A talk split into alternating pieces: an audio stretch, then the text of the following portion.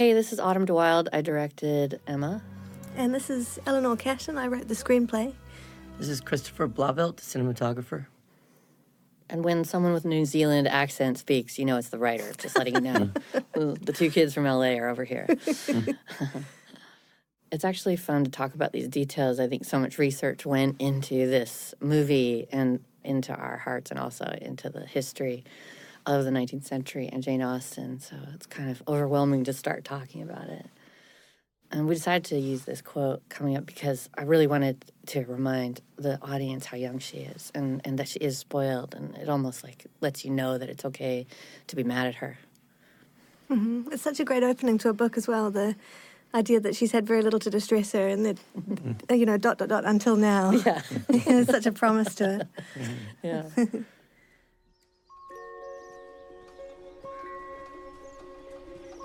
Something that's kind of interesting about these first few scenes of the film is that they weren't actually in the shooting script. But actually, that very first shot of Emma opening her eyes, I remember that was something that, that, that was an idea you had really actually quite late in the shoot. Yeah. Um, wanting to have an option that would be able to bookend the very end of the film where, you know, she closes her eyes. Yeah, yeah. I love book- bookends, you know, and Mm-hmm. Me too. and you were so open about adding these some like there were a lot of visual ideas that came to me sometimes through the research I did, and and in this scene, I want Emma to. I want to see this sort of. It's like the beginning of a movie that's telling you how beautiful she is and how romantic it is with the flowers. And I think that then it's sort of funnier that she sort of is such a brat, you know. And um, and but it is coming from a historical source because um, only the very wealthy could have a bouquet for a wedding that was flowers from a hothouse. Hmm. Miss Taylor would have just gathered her bouquet from, you know, the her walk to the church. Hmm. So this bouquet she's made for her is actually very significant and hmm. and she's kind of immature in some ways even though she's really supremely intelligent. And uh, and so it was a way of sort of bringing her from this sort of bratty teenager personality into the little girl who's about to lose the only mother she's really ever known. I love the idea of the hothouse as well, kind of symbolically. Not only is she an incredibly sheltered person, Yeah. like the most sheltered of all of Jane Austen's heroines for sure, but also the hothouse would have been full of exotic flowers. And, you know, em- Emma's never been anywhere. She's been kind of intellectually and creatively stifled in this tiny little town where she lives. So there's, Yes. there's something really, um, I don't know, something poignant about it, really. I love how I've known you this long, and now you still blow my mind with your like, poignant observations. Such as few possess. A governess in office, but little short of a mother in affection. I wish you every happiness on your wedding. Since Chris is here, I think um, you know it was really. There's a lot of stuff that happens in this day. You know, she wakes up and and sort of we need to feel like it's dawn, and and then you know the light starts pouring in, and they have to go to this wedding. So and Chris, I I think like the way that. Oh God.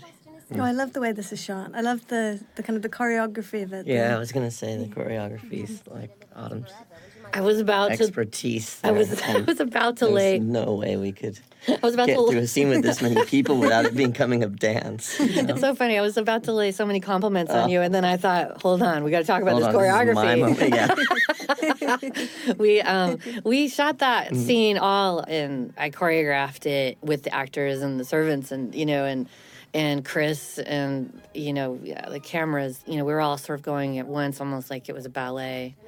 We had this concept that Emma is like a sort of visual metaphor that her life operated like clockwork.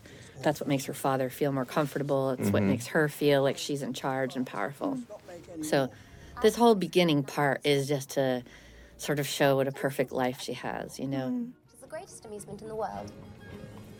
And after such success, you know. And this walk into the church is kind of like the popular girl in high mm. school walking down the hall as all the people she sort of deems below her move out of her mm-hmm. way. Miss Gilbert, Mrs. Cox. Mr. Woodhouse, sir? Miss Woodhouse? Mr. Cole, Mrs. Cole. So actually, everything that's happened up until now doesn't actually occur in the book. The, the book begins right after the wedding of Mr. and Mrs. Weston, and all of the dialogue you just heard in the in the carriage actually takes place at Hartfield with Mr. Knightley present. It's I've kind of lifted it and put it in a different context. Yeah. And one of the reasons actually was, you know, you mentioned the kind of the walk, the high school corridor walk, and it was in order to, so the kind of the the idea in my mind when I was writing the script was to establish Emma's social standing in the town, mm. and kind of make it very clear from the beginning that she, you know, this is this is her domain, kind of thing. Which you really need an ensemble scene in order to, in order to show that. Yeah, yeah, and it was such a beautiful way to sort of establish the geography of of her world as well, you know, and we spent a lot of time looking for this church that I found out that the Victorians ruined a lot of churches. so finding a Georgian church was was really challenging and Well, actually, do you remember when we were filming? And the, this is a the, the church is in a little town called Hitchin, which is just quite near Cambridge in the mm-hmm. UK. And there was an Austin buried in the church where we were filming. Do you remember that? you didn't tell me that. Oh, I took a photo of it on my phone. I should. I'll, I'll send it to you. It was actually right. It was right where we were. We were sitting where our monitors were set up. How Um, auspicious. yeah, it was. It was a, I think it was a John Austin. Oh, John. It is maybe worth worth saying that we've only used part of the church Yeah. and Kave, and what she did in this place was incredible. Yeah, Kave Quinn, basically the part of the church behind Mr. Elton, that is the Georgian part. We actually had to change the window because it was, you know, Victorianized.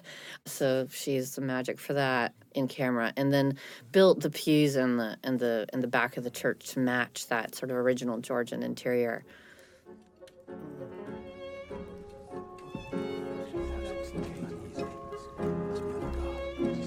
Oh, this is interesting. I mean, I think because I see a lot of weddings in Jane Austen films, and I did a lot of research on, okay, what was what really did they do? Did they have weddings? You know, and they didn't really. Weddings weren't as big a deal, so there were smaller numbers of people invited, and And I think it was it was illegal to get married in the afternoon. yeah, you had to get So- married in the morning. married. yeah, so wedding breakfasts were a big yeah, thing. of so yeah, so they had a wedding breakfast, and and and Oh, hang on, yeah, hang hold on. on. We need to change we the have to stop.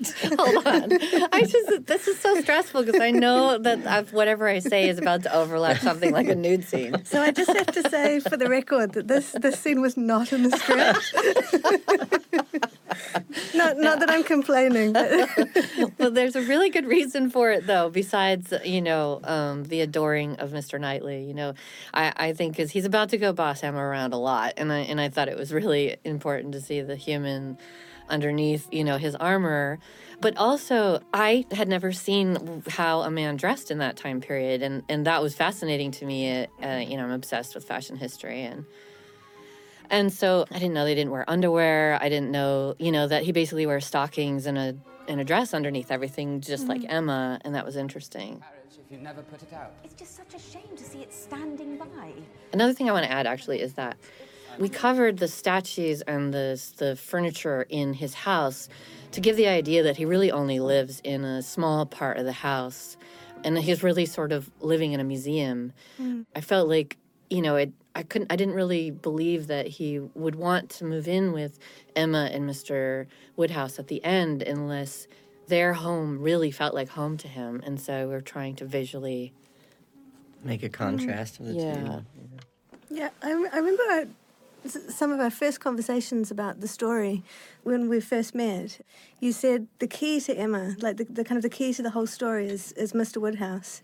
Is her relationship with him has to be so affectionate and the way that he's paternal towards her and the way that everybody kind of indulges him Yeah. kind of despite the fact he's you know he's a bit of a pain in the neck sometimes Yeah, and you can um, definitely Um, interpret him that way, and mm-hmm. and that's the great thing about this story is that Mr. Woodhouse and all the characters could transform based on mm-hmm. sort of how you read them. But I just felt like, you know, the type of person that's so much trouble like he is, but you just love every second of it. Mm-hmm. it's kind of worth indulging him Yeah, Yeah. because he's so charming. And so, and I thought also it would help. I think we talked about this. She's so intelligent, but she's so immature in a lot of ways. And and her father is so immature in a lot of ways. And so Mm-hmm. it sort of seemed like, you know, well, of course she ended up this way. You know, yeah. It's the, the muscle in that family that is the least developed. It's a sort of Mm-hmm. emotional maturity. You see, he wished exceedingly to come, but his aunt and uncle could not spare him. Well, I dare say he might have come. I think Jane Austen's mother was a, a massive hypochondriac. Yes, Yeah. I remember reading that. Yeah. Yeah. I mean, Mr. Woodhouse is a, as you know, a valetudinarian, which is how we're bringing this Naturally. up. which took me a long time to learn how to say, but is an important distinction, as you know, because it means that he is obsessively concerned with the health and safety of himself and other people, which is a bit more generous than someone who invents illnesses for themselves. As long as she could say so. It- Her nephew was not a doctor. If he had told her simply and resolutely that he that he must attend his So this conversation that um, Emma and Mr. Knightley are having is again um, kind of stolen from another part of the novel. It actually occurs um, at the end of book one, so kind of a third of the way through the book. But because Frank Churchill as a, as a character is absent for so long, and on screen it's it's very important, and um, you kind of maybe especially on screen to create a sense of people being missed and anticipated, and and to kind of trying to create a presence for a character even if they're not physically present. Yeah. Um, that uh, so, so that was kind of the reason for breaking that argument up into multiple Which- um, Which kind was of parts and, which and was- dispersing it. Yeah, which was so smart because it it begins the sort of jealousy that just sort of tickles Mr. Knightley, but it's not driving him crazy yet, and and it sort of hints at her loneliness, and um, she doesn't want to marry or need to marry because of her financial independence, but she that doesn't mean that she wouldn't be curious about what it would, might be like to have a crush or to feel the feelings of love. I love this scene because we only had like 10 minutes to shoot it. Remember, Chris? and um, uh, we had a plan to, to get it. And, um, and everyone, you know, I think this is where like my cast really were so amazing because it was like having like a ballet company or like a company of actors that were really experienced with improv and fresh ideas. So I just love that basically Mr. Woodhouse and Emma are completely, you know, have their own dialogue and, and it's overlapping, but they don't seem to hear each other, you know, which helps set up Harriet's entrance.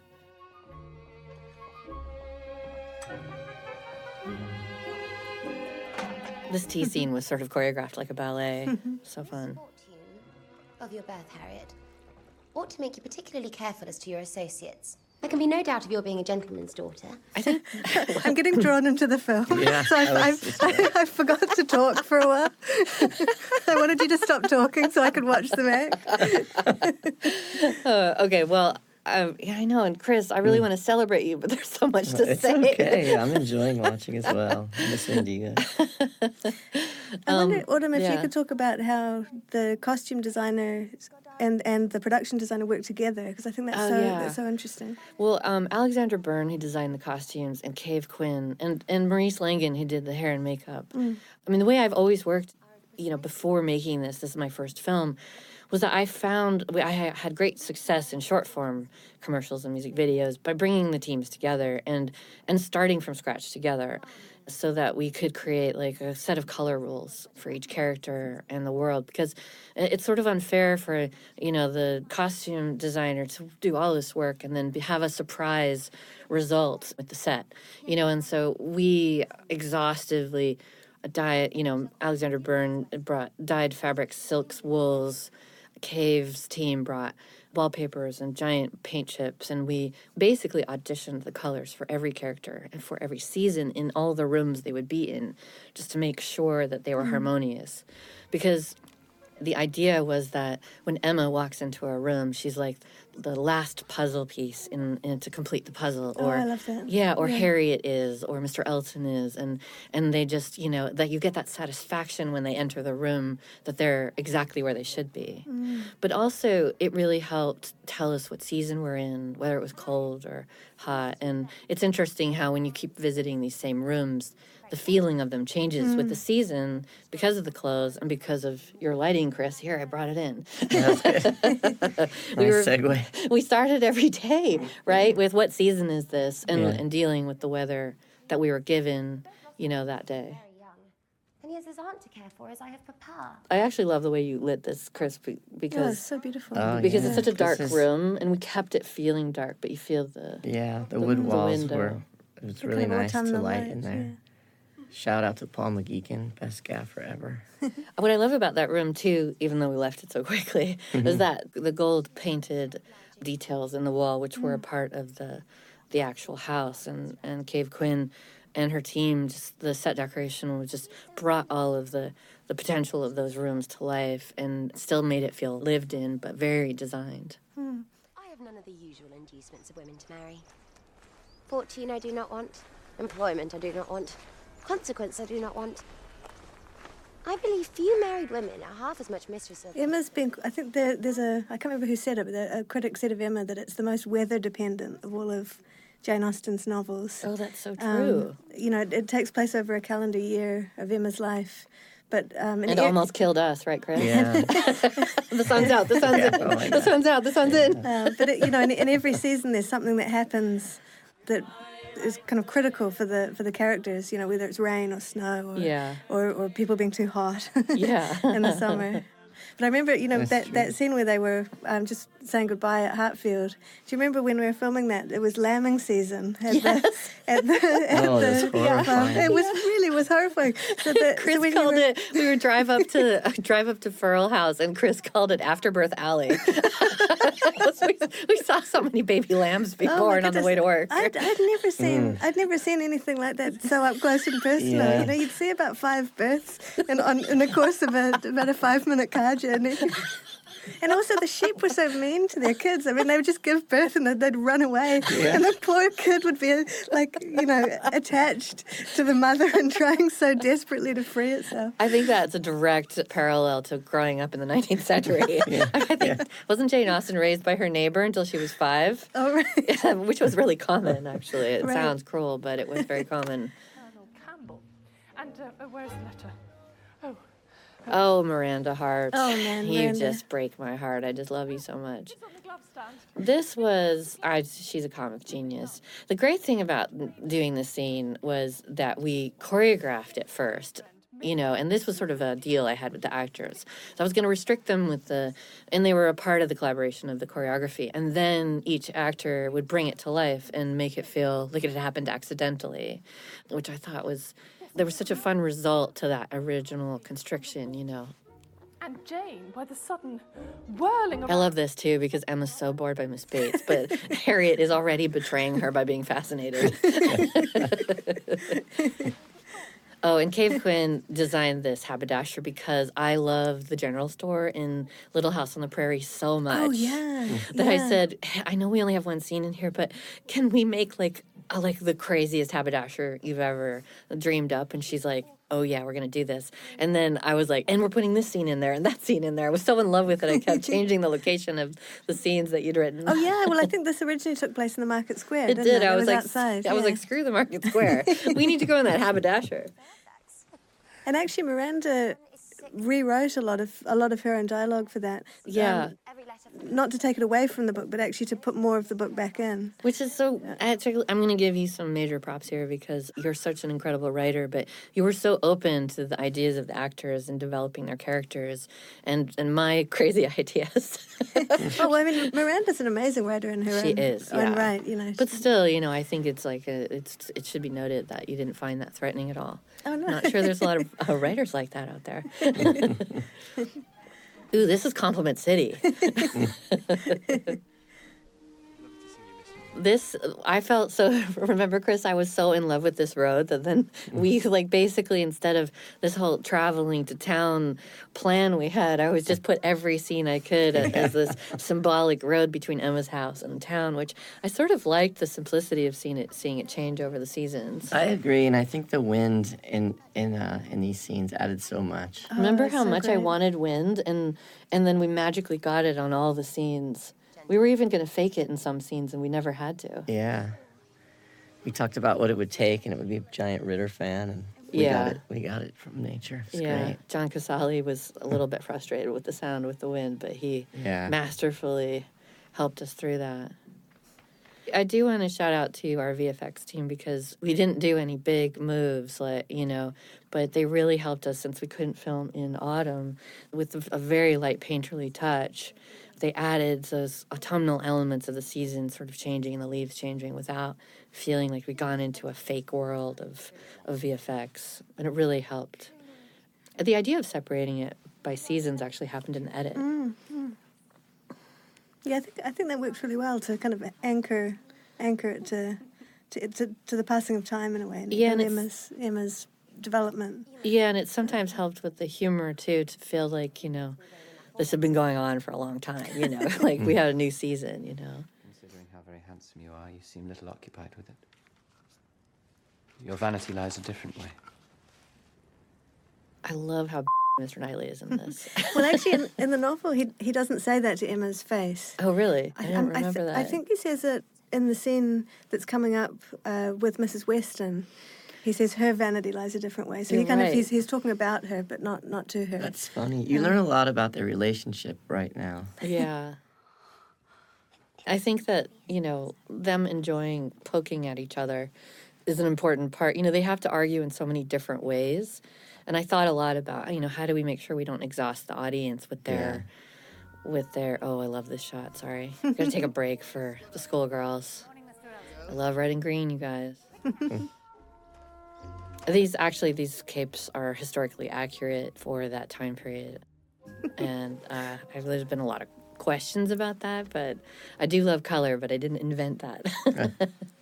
but I do love that book, Madeline. Those Madeline Oh, books, yeah. and um, and the, the schoolgirls walking in perfect unison was a big influence on visually on this film. Emma's wearing, I think, my favourite of her costumes in this film. Oh, yeah. I remember when we, we shot this, I said to Autumn on the day, it was like uh, the day before, she'd written Harriet a note and said, I know, let's both wear high waisted dresses, um, high neck dresses tomorrow. And Harriet was like, all right. And so she turned up with a very sober one. And Emma, like, totally outmaneuvered her. But it's great. It would indeed. Let me entreat you, Miss Woodhouse, now at once.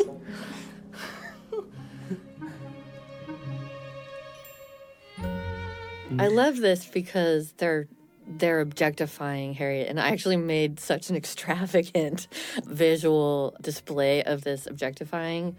I just sort of like became obsessed with screens, which is obvious as the movie continues on. And I just wanted basically Harriet to be Emma's doll, you know, and um, and her to sort of have this dollhouse built around her. All that she requires. I just imagined her driving all the servants crazy, like preparing for this day to impress Mr. Elton with her beauty. But, but of course, you know, Elton's only interested in flirting with Emma, and, just- and Emma's so blinded by her, her objective here. Gifts are without compare. I love how Mr. Knightley and Mr. Woodhouse is so mean about the picture. I know. they're Yeah. just laughing at it. I know, Bill. oh, you know what I wish we could have put in the movie was all the ridiculous um, improv that they were saying on their way in. The wisteria are really, I do. You know how they go? They're out of control.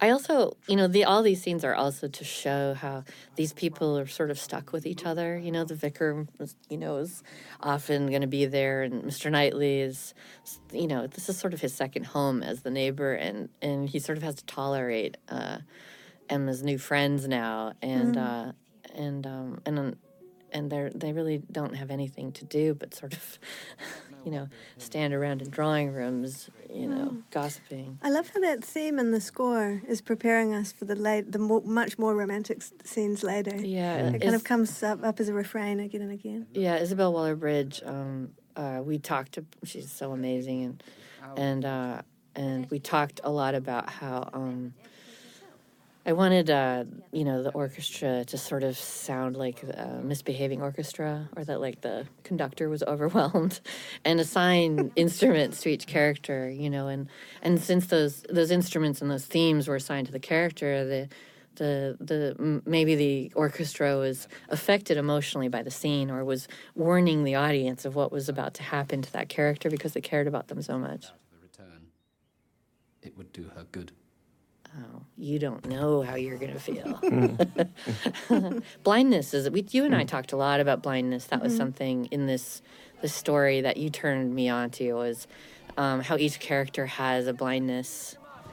You could yeah, say well, it- actually, that, that's why I, I felt it was so important to include his interactions with Mr. Martin and not just have them reported as sometimes they are in other other adaptations of this book. Yeah. Um, because in a way, I mean, he's he's such a meddler. He's as much a meddler as Emma is. He is, and, and Robert Martin is, is his project, Right. just as much as Harriet is her project, but Mhm. he just has maybe a lighter touch.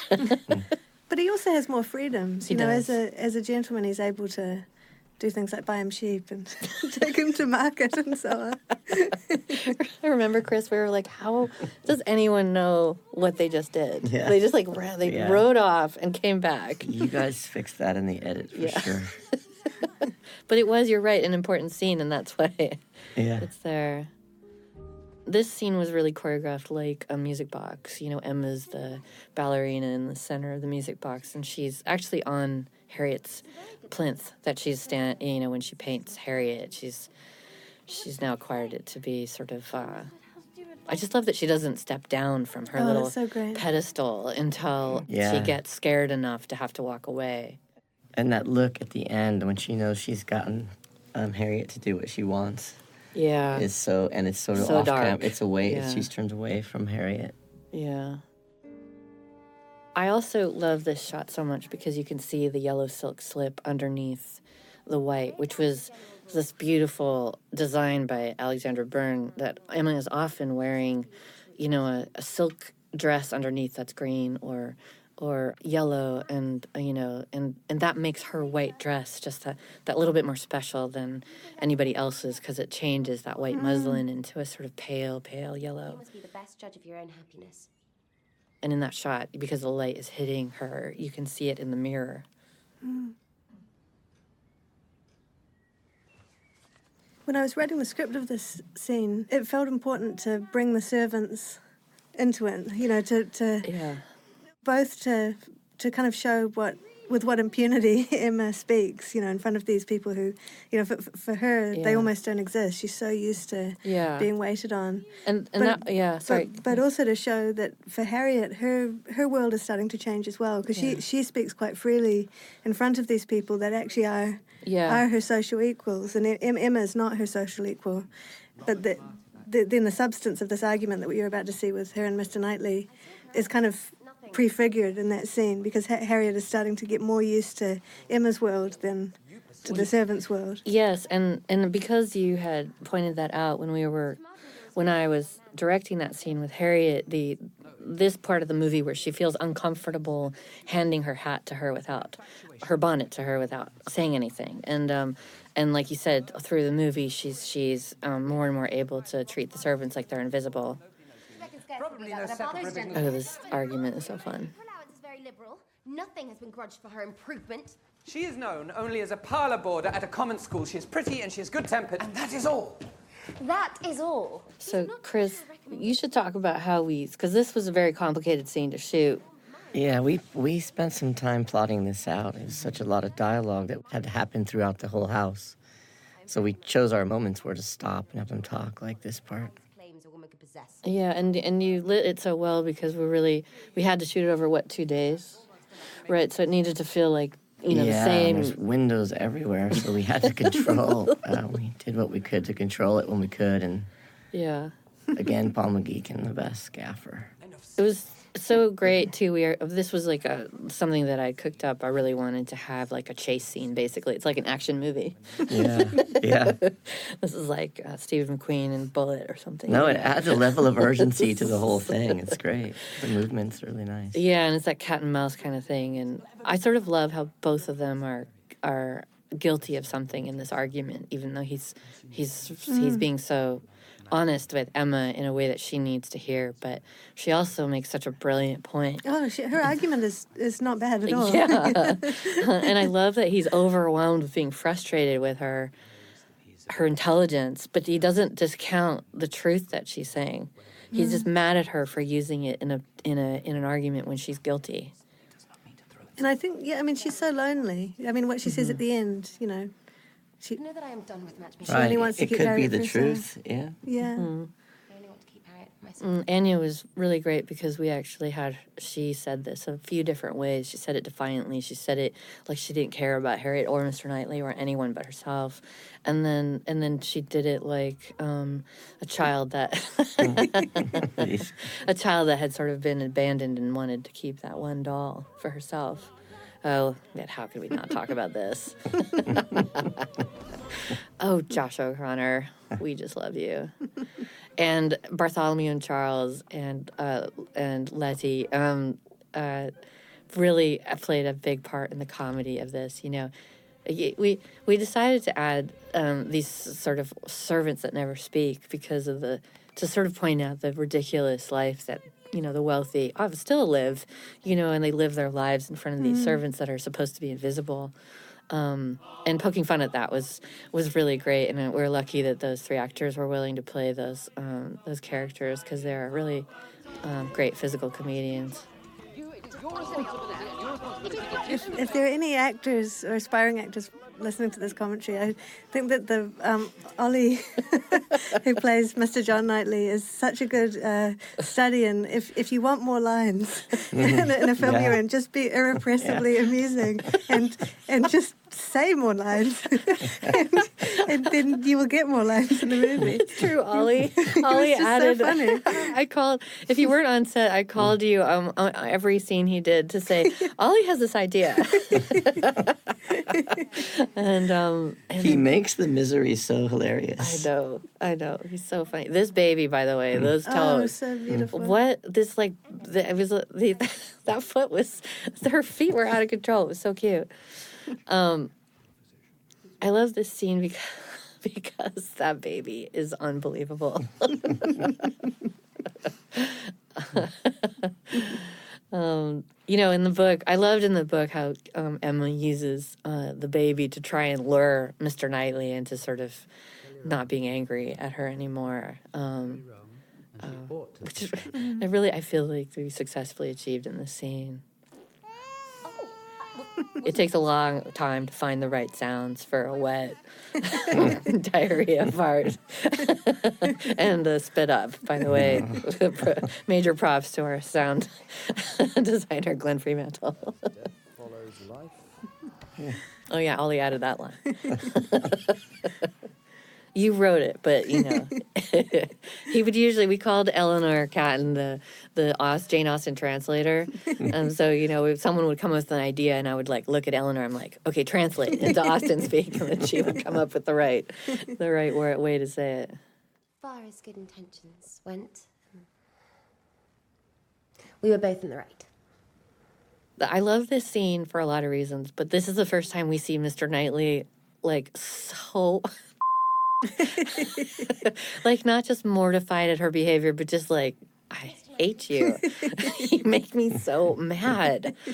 Also, this was like you know, this is one of those like near miss kiss moments. You know, I I on purpose tried to, you know, you and I talked about this, Chris. Mm. Like Yeah. this needs to be like one of those. Well, we like, used our depth of field finally. Sparkling We chose our moments to use the shallow depth of field in the large format Yeah. for those type of moments. Yeah, to almost uh, say to the audience, this is in a movie. This would be where they would kiss for the first time, and then because it was really fun to like walk you up to that romantic moment, and then have one of them blow it. Emma blows it by being such a brat. This is definitely another high school. Like, uh, you know, I I came to you asking if we could add this because I wanted to see.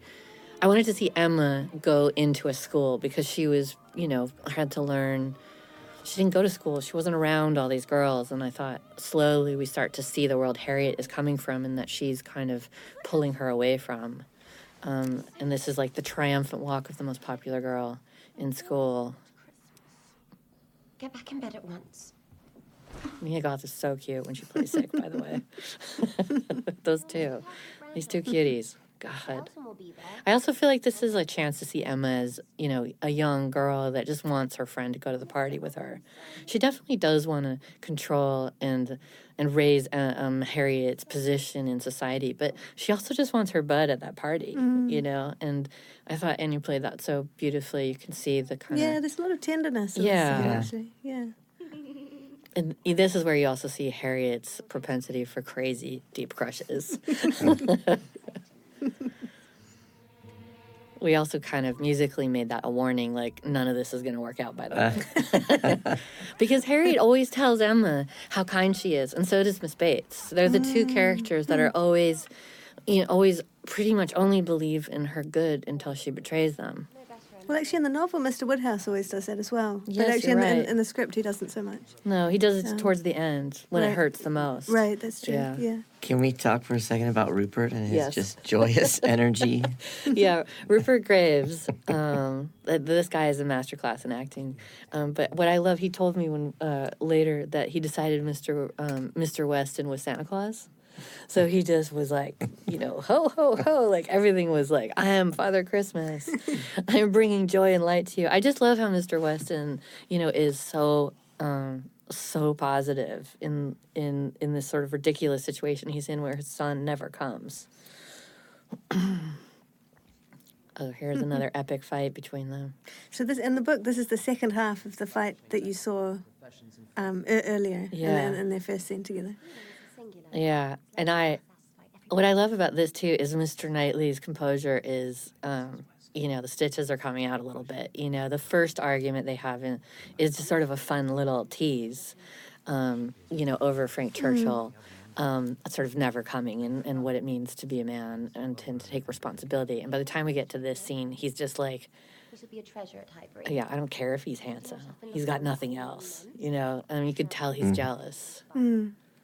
When he says he's not prejudiced coming up, it's, it's so funny. That was my editor, Nick Emerson. That's one of his favorite lines. He, he would say it randomly prejudice. I'm not prejudiced. but you know, I, I think what's so great about Johnny Flynn is that he's he understands when to be Prince Charming and when to be the, the little you know, he's just like so he's so annoyed with Emma and that's the power she has Mm. over him, but you know, you can tell that he also just loves the trouble that she causes. Mm. And you I don't remember if you said this, but we really this is really important that this is not the taming of the shrew. Like Emma does not get tamed. They just sort of she realizes, you know, that she was wrong. She's like en route to becoming a better person, but she's not becoming a Yeah, more yeah. docile woman. Not at all. And they're, they're also um, so well matched in terms of their intellect and their their imaginative kind of capability. They're both so wonderful in sense of dialogue. Yeah. There's this there's a critic uh, named Marilyn Butler who had this quote that I kind of kept in my mind all through writing the script, which was she wrote, "All the comic characters in Emma are monologists." But Oh. Emma and Mr. Knightley are supreme in dialogue. Oh, um, which I, I just loved that that that um, you can kind of see that they're meant for one another because they're so good at riffing off one Yeah. another's arguments. They're exactly intellectually matched. Yeah. So the the book is kind of preparing you for their compatibility. Yeah. ev- even when they're most at odds, you know. Yeah. I have heard it described. Chris, you know, this scene, uh, Chris really insisted on the candles being out in the argument so that when this dinner scene came on, it was like an explosion of candlelight. And you were so right about that. That was a, a lot of candles. Yeah, it was a nice contrast. It gave us a place to go. Yeah. And remember, that was our Caravaggio Yeah. reference that I loved so much. Yeah. It is falling fast. It was snowing when your mother died. I love this scene so much because Bill Nighy is such a master comedian, and um, you know, was, this was a really fun way of exaggerating uh, everyone's concern for Mr. Woodhouse. Uh, you know, just the mere mention of snow. I also love that Mr. Elton, you know, has been giving Emma signs that he's a total creep throughout the party, and she's really distracted. You know, and and um, it sets up really nicely this carriage scene that's coming in. And Josh did so many little creepy things as Mr. Elton that were um, make it sort of humorous that Emma is so blind to what's going really going on, and that he's obsessed with her. And we'll be the first. You will catch your death. Your husband is not is not strong. Another improvised line by Ollie is coming up. Evidently, I may not survive. It did have to be Austenized by Eleanor, but you know the core of the uh, joke was his.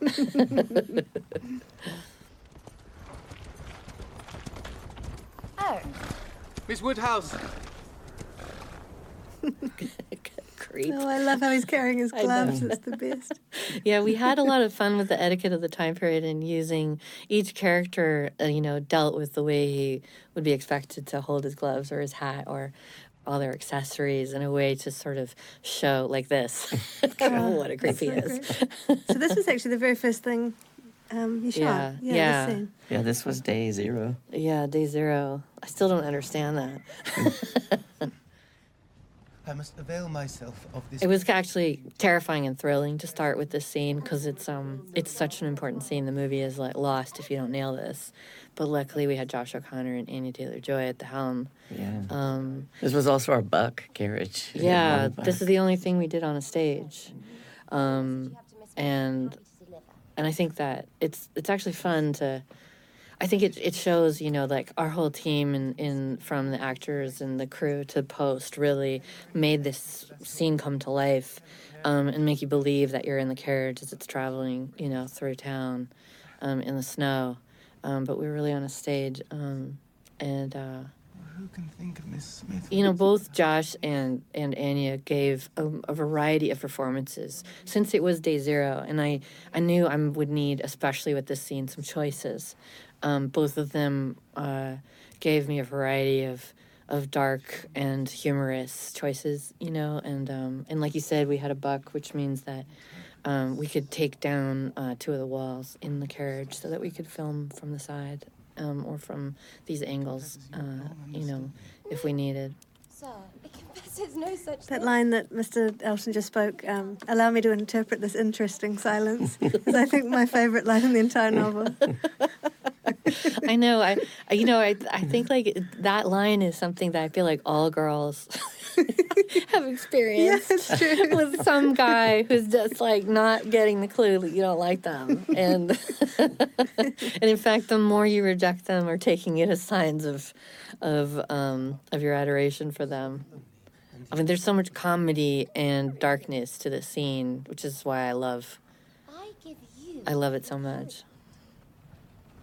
I mean, this is also a fantasy, you know, like Matrimony at present. of, you know, I think Emma taking charge of the situation and intimidating him is, you know, what we, you know, sometimes we achieve that in these kind of moments, and sometimes we don't. It's another, it's another part of the the film and the book where Emma is guilty of something, but she's also suffering something. You know, he's um, this is a humiliating experience for her as well as for him um, uh, because she realizes that Mr. Knightley was right and she was wrong. And she's also trapped in a carriage with a man that she saw a certain way and now, you know, sees in a more threatening way than uh, she thought was ever possible. And actually, she has carriage moments with all three of the all three of her suitors in the film. So that la- later, uh, when Frank Churchill arrives, she's in a carriage, and then later still, her big kind of showdown with Mr. Knightley. I don't know why I'm surprised. I I I planned for those scenes to be in carriages. I just sometimes I don't really realize this. I love that. Actually, I want you you you um you f- found out that Jane Austen and her family used to play this game, which is actually called bullet pudding. yeah, we, Um, we wondered whether this is where the phrase "bite the bullet" comes from, because Yeah. traditionally that was a bullet on the top of the, Yeah. of the flour. Yeah, we used a penny um, uh, because the bullets looked different back then. It just made things more confusing. But, but this did uh, served a lot of purposes. It was you know telling you it was Christmas morning, I think, and it was it was I, again showing you the showing you the companionship that Harriet was leaving behind to be friends with Emma, and then the humiliation of being doing a game that's so fun and having her face covered in flour. And, and it was a physical humiliation for you know physicalizing of the humiliation she's about to suffer when Emma tells her what Mr. Elton has done. I also love that later, you know, we've got um, Emma gets a nosebleed later in the film, so you have blood on her face, and the idea of the pure white and then the pure red. Yeah. is such a nice contrast. Yeah, the it's kind of like guilt and innocence. you yeah, know? yeah, that's so interesting. Yeah, um, the colors in um, in Harriet's uh, school are are really specific. You know, there's a lot of locations and homes and places that they go, and so we had specific color palettes for each home, so that you know the if you weren't quite sure where you were, you knew you weren't in Emma's house. You know, and um, and that was really important. I think successfully done. I love Harriet's room though; those colors. There was I actually found an, there was another um, uh, game that was played in, in this period that was in an early version of the script. Oh, You- If you remember, it was called Snapdragon. I really wish we and could have done oh my god, it, it was a it's a game where uh, uh, Jane Austen and her kind of people would fill a pewter basin with alcohol and then sprinkle raisins into the alcohol and then light the whole thing on fire. and the the idea was that you had to dart your fingers into the flames and, and snatch out one of the flaming raisins and eat it without getting burned. When you put Um, it in the script with my, when we agreed to put it in the script, I also knew that the producers would immediately shut it down. Oh, the, actors would we be were- like, "Are you? So you want me to do what?" It was on the chopping block as soon as it yeah, appeared in the it script. was, it was fun to imagine. Um, Goodbye, Isabella. this was a really this was a really important scene um, because you know Mr. Woodhouse has been the source of a lot of comedy and will be in the movie, but um, in this moment, you know, the tenderness between. I think seeing Emma's tenderness towards her father is really important because Mhm. she's also so guilty of doing such such ha committing such selfish acts in Harriet's life. But I feel like it helps. You feel compassion for both um, Emma and her father. This is where the season card was actually really useful to just sort of show Emma's impatience with Harriet's crush. And she was so tender in the scene with Harriet when she first was heartbroken over Mr. Elton, but now she's totally over it. We actually shot this in the carriage because it was supposed to rain. And uh, they were supposed to. We were supposed to shoot this on the bridge over the stream going through um, the town. But um, I'm actually really glad. I thought it was a great idea to shoot it in her little glass carriage. Oh, nothing's going right. If you wind that back, you'll see a dog um, perk up its ears when she throws the. Oh, God. Miss Woodhouse, Jane Fairfax. she is. We talked a lot about the the kind of the the three apparitions into Emma's life in the middle of this film. There's uh, Jane Fairfax, then Frank Churchill, and then Mrs. Elton. Yeah. They all arrive kind of one after the other, and, Mhm. and each one brings out a, a kind of a dark side of Emma's personality. Yeah. They they provoke her in different ways. Yeah, and this scene this scene was really fun because I think for the first time we see the inside of um, Miss Bates' house, um, and uh, I. And for one, there I, I really wanted them to all behave like discontented teenagers. The only one having fun is Miss Bates, and because she's completely blind to the fact that they're all miserable. And I love, you know, Emma describes Jane as boring, which um, which we talked a lot about how people reading the book are often fooled by Emma's opinion of them. Um, or, you know, I suppose there's a lot of ways to interpret it, but I decided that Jane was not boring. Yeah, I, we did really, you know, and, Mhm. and that part of that was, you know, I thought it was important for them to both be a bit competitive with each other. Mm. Jane has a vested interest in being quiet because she has such a big secret. And the clues are laid out, you know, for you as you go through it in tiny ways. Oh, mother, do you hear? And her mother. Myra. Myra is a Scottish punk rocker, by the way. you need to look her up. My Underneath that favorite. bonnet, she's got like a, a mohawk. True Tales, right, Chris? Yeah, she would sing her songs to us. What was the name of her band? I forget now. Sorry, Myra. so this scene, I'm obsessed with cake, which is obvious. Um, this is all based on you know historical accuracy of the sort of types of desserts and foods, and the Georgian in the Georgian period. There's a lot of obsession with symmetry on the table, and not a lot of practicality. But I was also using it as a way for Emma to say, "Oh, I have to host a dinner for you. Well, like look out, man, because I'm rich and I'm gonna fill it with cakes." and I also like, you know, um, on purpose, no one is really comfortable eating in front of Emma or her father. um, I think we've all had dinners like that. Um, and sugar was a way that you, sugar was very expensive and it was a way of showing off your wealth. So, um, you know, it had, there's an exaggeration to it, but it had, a, there's a real reason for it. This custard is. I must ask your cook for the method. I remember a lot of the conversations we had early on was where to position the audience Mm. in the kind of the various deceptions of the plot. How far ahead of the the um, relationship between Emma and Mr. Knightley do you want the convers- the, the, the audience Yeah. to be, or how far behind? Yeah. And and equally with the the kind of the subterfuge that's going on with. Uh, Jane Fairfax and Frank Churchill. Yeah. So I think that in, in, in our adaptation, Emma and Mr. Knightley realise that they love each other probably much earlier than, Yeah. than they do in the book. Um, and, and I think possibly also the audience might twig that there's something going on with Frank and Jane a little earlier. Yeah, Um, I'm- I, I wonder that actually, like how many people pick up on the clues. But in, part of that was, um, you know, in uh, in finding out that, that Emma was the first detective novel. You know Mhm. that that you know the mysteries are revealed at the end, and when you read it a second time, you realize all the clues were there all along. And so it was fun to sort of plant the clues and just you know along the way trying to figure out how much to bury them. By the way, like privately, we all called this the piano battle. I love this. It was like a. Regency rap battle Mm. between these two girls. and it's important to note that Amber Anderson, who plays Jane um, Fairfax, is actually a very accomplished pianist and is really playing the, the pianoforte um, uh, and playing it by heart. Um, she's uh, she'll. We spent a lot of time doing, um, trying to find the right piano pieces for Jane to blow Emma out of the water in the scene. and Amber Anderson came over to my house a lot and uh, and and showed me a lot of different pieces. And and this was the one we decided on together, which was really exciting.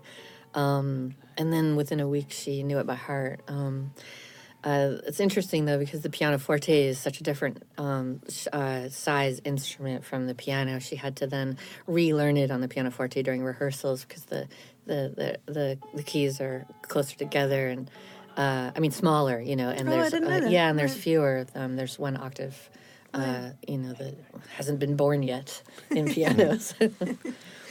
I love my editor Nick Emerson always um, loves this scene because Mr. Knightley is really becoming such a brat. You know, oh, I love his posture. Uh, like so much yeah. of it is just the way he's leaning. Yeah, You just want to kind of sock him in the face. I know, but it's so sexy too. I talked to Johnny Yeah. about Johnny and Anya about this. I was like, okay, so you're being a total brat, uh, um, uh, Johnny, but um, I also want it to be like you're you're trying to goad her so much that you don't realize how close you've gotten to her Mm, face, mm. and so that when she turns around and is offended, the both of you are have like a little inside, a little secret gasp about like being having your lips so close to each other Mm. And that's only achievable with all the distance that was that we really follow the rules of the etiquette of the period and you know if you notice that uh, and hardly anyone ever touches unless they're um, family or um, or becoming more intimate so Mm-hmm. Mhm. you know the emma and harriet uh, physically touching you know is shows a progression in their relationship and that um, and and so that it could be very exciting, you know, and the same with Emma and Mr. Knightley, you know, it becomes more and more exciting just for the fingertips. Um, this scene is so so. I mean, I'm I'm such a romantic, you guys. I like this is. Uh, I, I thought it would be really fun for the sort of traditional rain scene in a romantic movie to happen with Harriet instead of Knightley and Emma.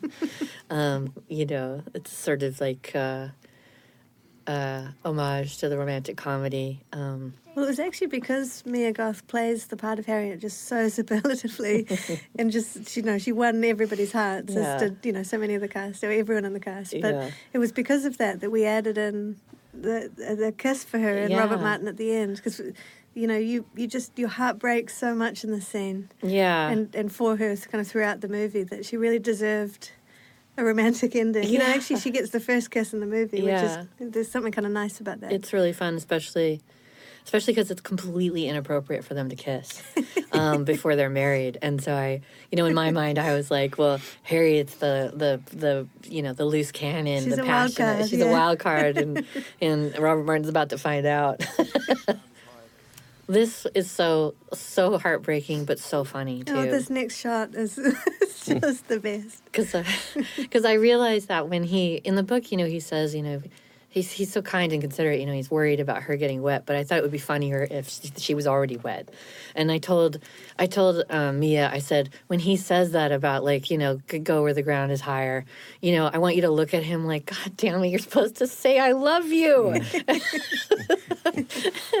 There's even a slight sting in it as well, because the idea of the high ground, he's kind of like saying, Yeah. I, I know where the high ground is, Yeah. just by the way. yeah. and you're not on it. Yeah. See you later, soggy bottoms. um, So I- here's Emma's second carriage. Yeah. Carriage Going back to moment. Connor Swindells, though, I think that guy's got the. I mean, he's got like a legendary look of pain. I feel like uh, I was talking to him about it, and I was like, I don't know where you get this kind of power, Connor. it's amazing. Um, yeah, Callum Turner, Callum Turner c- cantering away. we actually at the last minute remember Chris that scene. He was supposed to. She was supposed to be inside the carriage, and he opens it and reaches in to hand her something that Harriet's dropped. But it was such a beautiful day, and we realized we could take the top off of her glass carriage, which is kind of fun. You're right. You know, we ended up having so many poignant scenes in the carriage, but it's kind of fun that she's just like a little doll in her in her perfect little carriage as he sort of eyes her and walks by. It's quite by surprise. Indeed, he has. There are not many houses in which I would presume on so far, sir. I love this scene because nothing they're saying is what's really going on. he's just totally, um, and uh, and what he's really saying is, "I'm hot, you're hot. What's gonna happen?" she has perfectly moved into the the amber glow of the of the yellow tinted glass we had at the top of the um, of the um, hothouse. Um, Emma knows how to find her light. Actually, here's where I'd love to bring up um, something that Marese Langan, the hair and makeup designer, did. Um, we talked a lot about Emma's progression as a human and, and telling that story with her curls. and we were doing very tight, like Regency accurate curls, not the sort of like curling iron curls of the 90s, you know. And um, what was fun about it was that you know, it, I feel like her hair really shows the control she has over her life. And as the movie progresses and the wheels are popping off the wagon, the springs are popping out of the clock in her life, you know, her curls start getting messier and looser. Um, they start moving farther back um, away from her face to show maturity and maybe a sense of sensuality too. Um, and it was really exciting for all the departments to sort of think this way about about sort of showing the change in, in Emma's life, including your department, Chris. You know, uh, the way uh, the light affected her mood. You know, and like that scene before when she steps into the amber, gl- you know, golden light. Um, uh, you know, shows her vanity and her, and she's aware of how beautiful she is. You know, Mm. and and that they're sort of a match for for manipulation. Mm-hmm. Here's where you have your balls, I suppose. Every fortnight through the winter. I'm afraid Highbury. We talked a lot when we were editing about what that candle maker was saying to that lady over there. this scene takes place here because we needed another day in the ballroom, and that was supposed to be them walking into the ballroom to say, in a messy ballroom full of chairs, you know, that, um, like him saying, with seeing the potential of what the Mm. ballroom could be. Um, and uh, we couldn't do that, so I. I had this idea. I said, "Well, what if like they're they're clearing out the old chairs to make way for new chairs, you know?" And and there's this this chaos of like of chairs from the ballroom, and and it symbolizes, um, you know, this, uh, uh, you know, the the beginning of building this fantasy ball, Mm. you know. Um, and I just also like the idea that it created a maze for a sort of romantic maze for for um, Frank Churchill to lead her through and start um, his deception. It was a very good idea on the composer's part also to uh, play the music cue that of, the real dance later. Yeah. We kind of get a foretaste of it. Yeah, the music played at the ball is, is historically accurate for you know what they would have been dancing to, and so it was really fun how um, Isobel took that and then created like like you said the score version of that. All right, here's my favorite line. And yet spent the whole day going to London just to get his hair cut. 16 miles, twice over. He's a trifling, silly fop. Yeah, I got you. this is something Johnny and Callum came up with because I I cast everyone with a lot of size difference to sort of you know add to the comedy, and I love how Mr. Knightley seems like a big like powerful man, and then Frank Churchill comes into town. He's like, God damn it, get away from me! You're so much taller than me. And, and I, as a giant person myself, I'm six foot two. I've definitely had that where people have looked at me like, could you just step aside because you're making me feel small. This is funny too because they're enemies, but they're sort of aligned in the in have the inappropriate behavior of Mr. Cole Yeah. calling out, and They don't let him off the hook. No, they there. don't let Yeah. him. Yeah, they're like, this is like, yeah, Also, these girls were my favorite too. Coming up, yeah. the Gossip Girls. the gossip ladies. the gossip ladies were really inspired by, um, uh, uh, you know, Pick a Little, Chat a Little from The Music Man. You know, the Mm. the the ladies in the town. choicest piece of gossip to settle the tongues of the nation. Pianoforte, Very elegant. Delivered to Miss Fairfax this very morning with no return address. I never saw so fine an instrument. A pianoforte. In every scene, there was the sort of dialogue telling you what's happening, and every actor knew what the sort of secret wishes and desires and annoyances were. So, so we always had these like multiple storylines going with, you know, that help lead the audience and the characters into these misunderstandings. That scene hmm. is especially um, Emma thinks that he's smiling at her and he's really smiling at Jane Fairfax. Mhm. Clue. I'd rather wonder it was never made before. Perhaps Miss Fairfax. so obsessed with that peacock. I made everyone like all this, the whole scene. Like I was like, closer, closer. I want that. I want them near those peacock feathers. She has done her hair in so odd a way, I never saw anything like it. Must be a fancy of her own. One of the screenwriting books that's been really important to me is a book called Into the Woods by John Yorke, which I highly recommend. And in, in the book, he's obsessed with midpoints this idea that at the very center of almost every story that you can think of, or well designed story that you can think of, there's, a, there's this kind of moment for the character of, of true knowledge that sy- symbolizes both kind of the furthest point from where they began, but also the, the start of the journey back. And so the, the midpoint of Emma's coming up. It's when um, Mrs. Uh, Weston says to Emma, you know, I've made a match between between Yeah. M- Mr. Knightley and uh, Jane Fairfax, and Emma. So You see it in her face. Yeah, Yeah, you kind of. It's, it's, almost like she's she's realizing how awful it is to have matches made for her. Yeah, she's, e- she, she's kind of seeing herself f- from the outside for the first time, which It's- is which is her journey on on the film. It's also the first time she realizes that there's a possibility of losing Mr. Knightley. Right. You know, there's always been this Right. comfort that he's always going to be there, and imagining him marrying Jane Fairfax is this horrifying moment that she would be stuck with her enemy for life. Yeah. But also that Jane Fairfax would then be her neighbor. Yeah.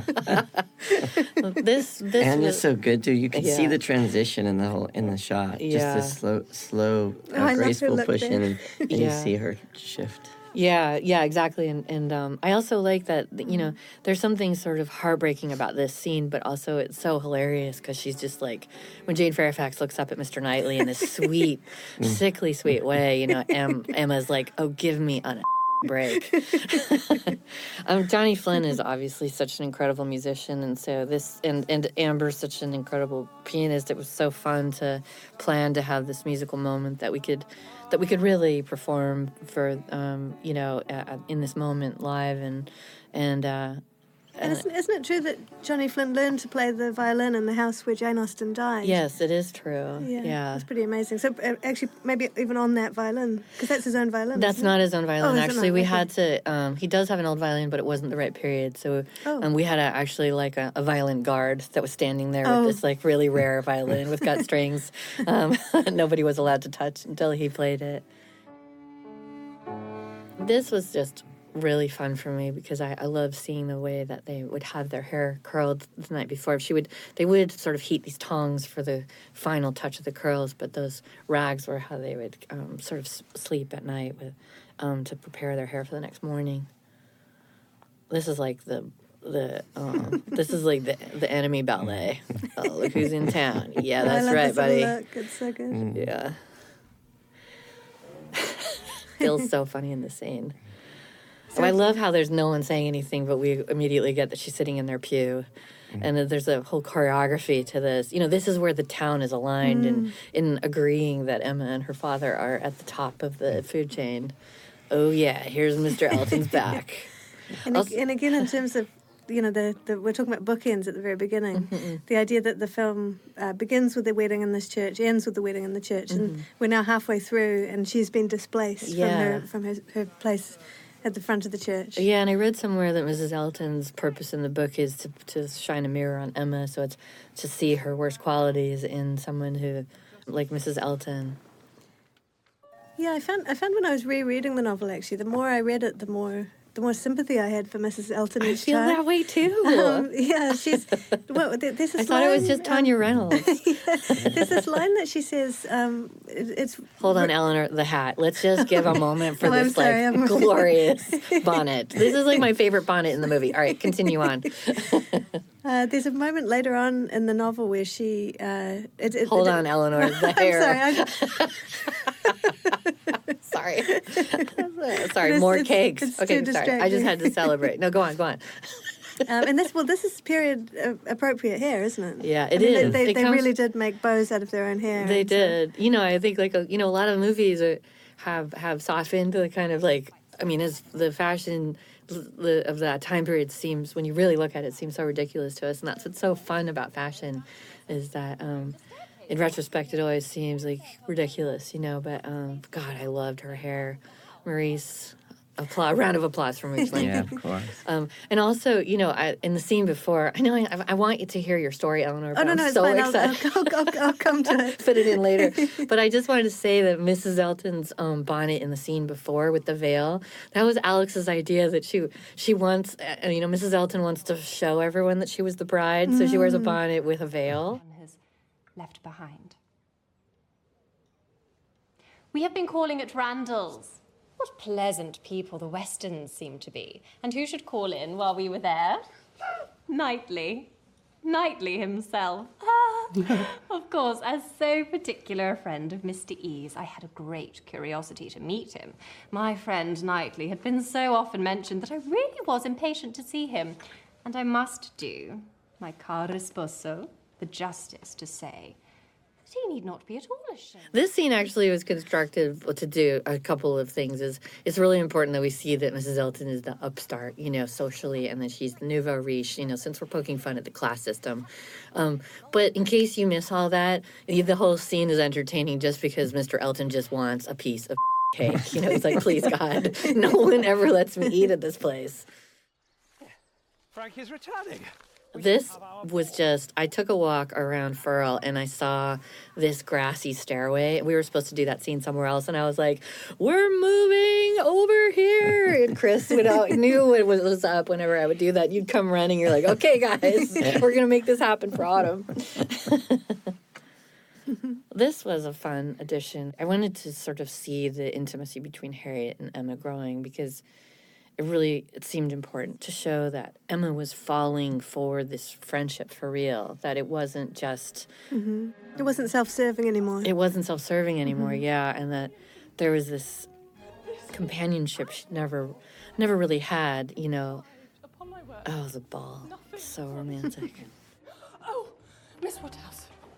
You must really have had Aladdin's lamp. I think I miss Bates sometimes. Joyful. Wanting for nothing. Yeah, those chairs. That was a. f- That's like a total homage to like my love of Disneyland. Those chairs are like those Easter egg colors. Kave Quinn was very um, patient about my love of Disneyland, and uh, there's a few things that are inspired by my, you know, I don't know, like Pollyanna with Hayley Mills and ugh, Mrs. Elton's hair, No, it's just too much. and those little pansies on her dress. I love that despite Mrs. Elton's hair just being so outrageous, Miss Bates is still talking about how amazing Jane's hair is. Yeah. And Jane's hair looks so ordinary Yeah. compared to we decided that you know because Frank You can't even see it, like Yeah, it's underneath the feather. and Frank Churchill makes fun of her hair just to sort of distract Emma. We mm-hmm. decided Marese and I decided that the hair should just not look like ridiculous Right, at all. it's Like there should just never be much of a change. That she just looks pretty, and there's all this stuff made up about her hair. Uh, for the nerds like me, those flowers in, in Emma's hair were made out of paper because I asked Alexandra if she could, if it could look like she had real roses in her hair, and, and then by the time you know the ball lasts all night, and by the next morning I wanted them to be browned from and almost like they're you know the, the roses in her hair are dying, you know, Oh, and so cool. we they made two sets of roses out of paper so that we could for continuity. Wow. Ashamed to always be leading the way.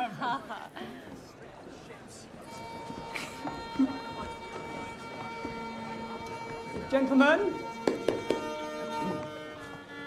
you know, I think that there's like so many things that have, have to happen at this ball. Like Chris, you know, we how many cameras did we have? We had three. We had three cameras, and uh, and a, a big part of it was that by this, like all the misunderstandings and are and mysteries are colliding.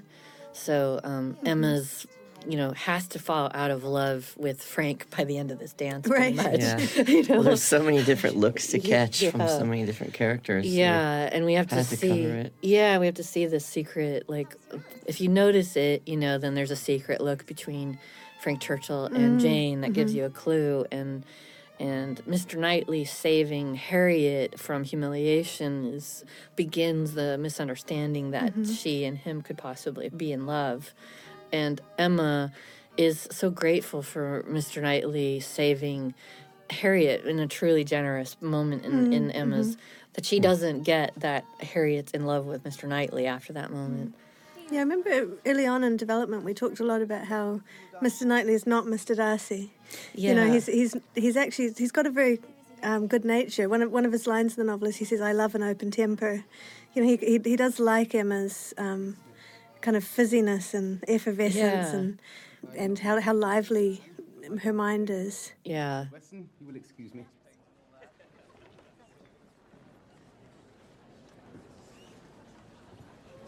I love the score here. It makes me think that he's like this whale coming out of from the deep, you know, know. coming out of the mist. Yeah, we, I mean, uh, you know, it is like it is a heartbreaking. I mean, Mia's performance Oh, here it's is just extraordinary. heart shattering. But also, you know, there is a comedy. You know, in my memory of my most romantic moments, there's always a version that's also funny. And I thought I thought it was okay to dance with that because I think you know if you're in a certain type of mood, then that scene is going to break your heart. And if you're in another type of mood, you just think it's hilarious because you know the things we find to be the most romantic moments of our lives are are these sometimes these little simple events you know and Mhm. where it feels like the waves part you know or the the lighting changed in the room you know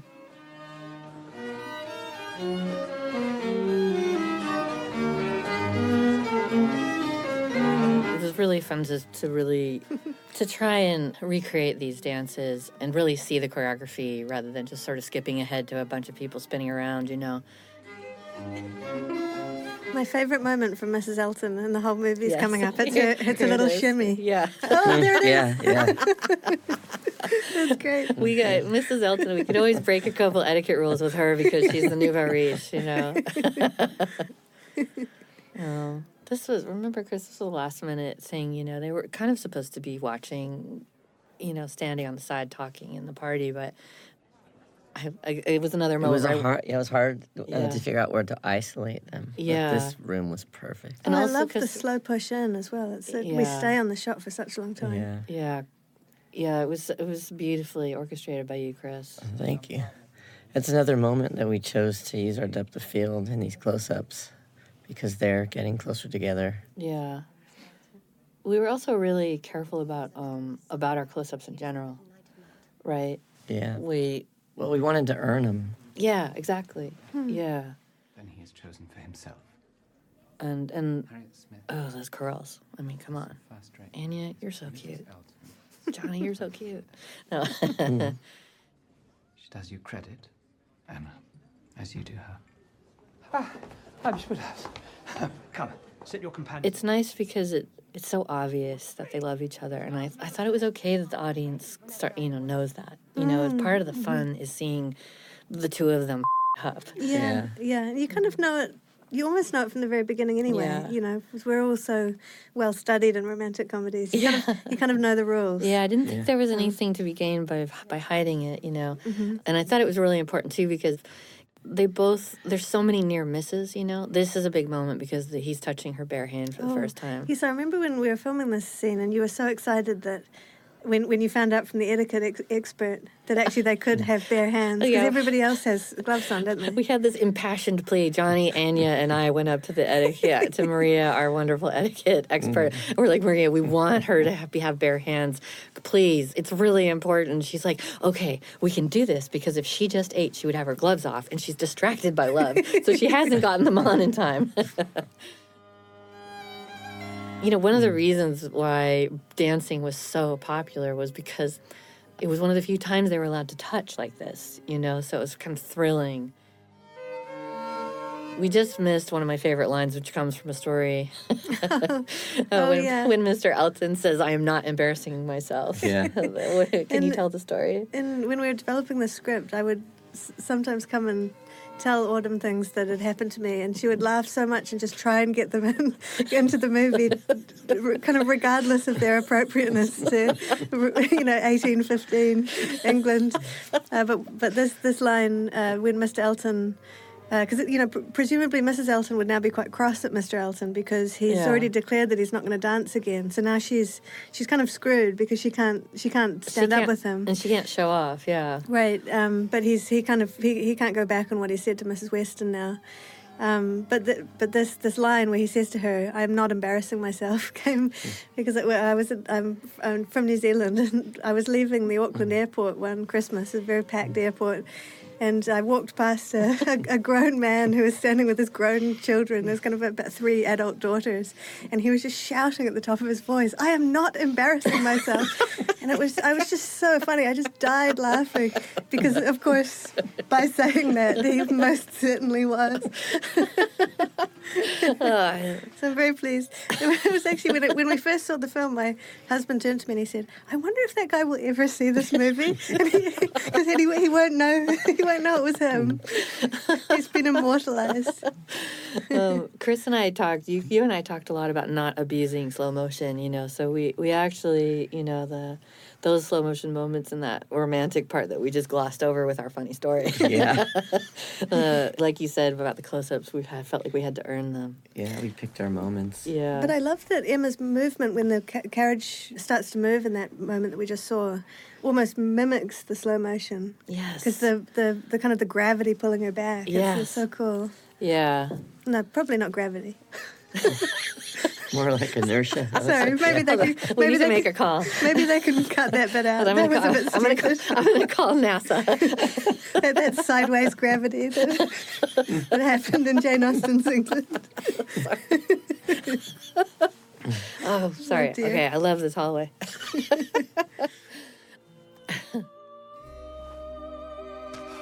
This was our Jason Bourne moment in the movie. right? We talked about this. Oh God, everything was for that shadow. By the way. Yeah. So beautiful. Yeah, it only happened at a certain time of day in that little courtyard in front of the, you know, in in front of the, the front door of the house. Um, it was like a giant sundial. I love how nervous Mr. Knightley is here. It's so romantic. Johnny and I had a real panic attack plan for Mr. Knightley that he's, um, Oh, yeah, oh, so he's yeah. having a panic attack he's trying to control, and because of it, he he doesn't say uh, that he loves her in time before interrupted by.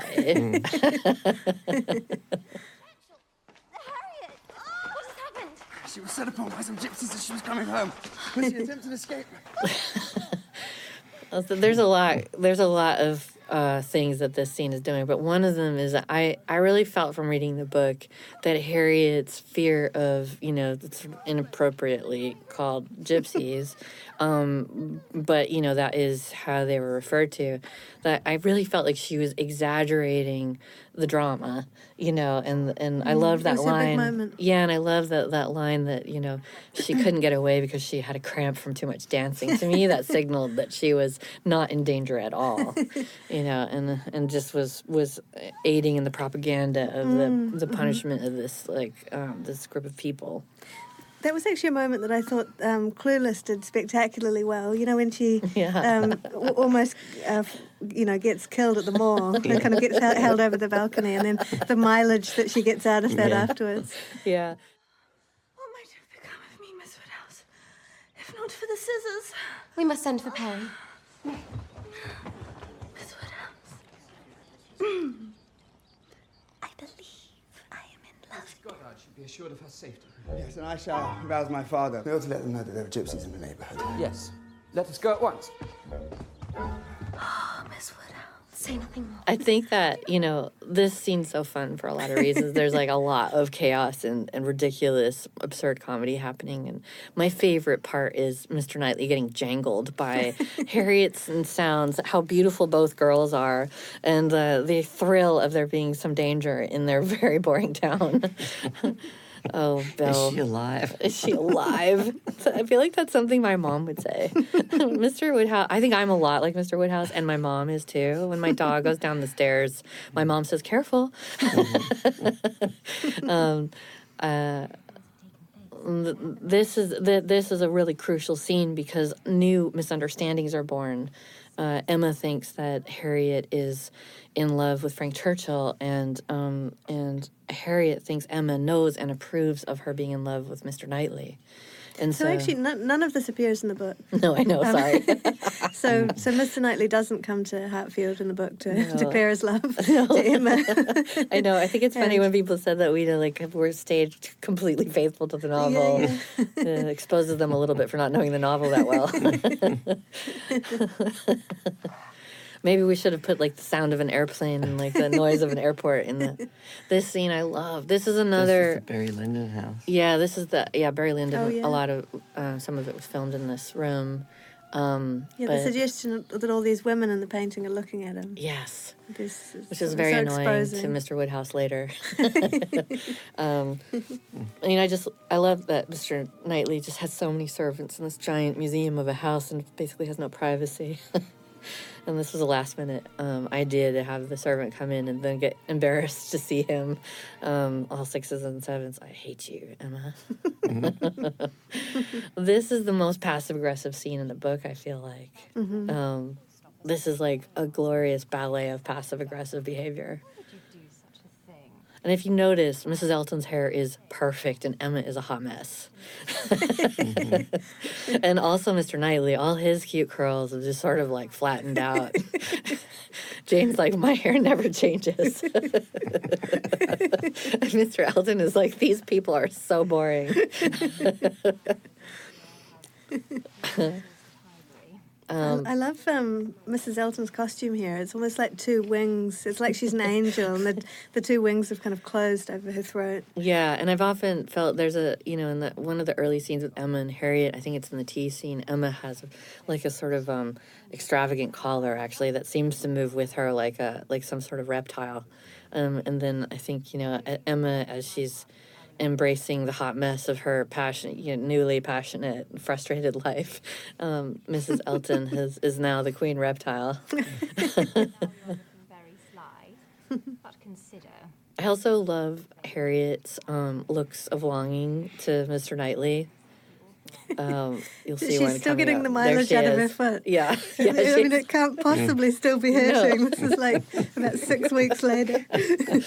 yeah, and I love that you know Jane Fairfax. Amber just uh, you know does such a good job of sitting there like someone who's just about to burst at the seams.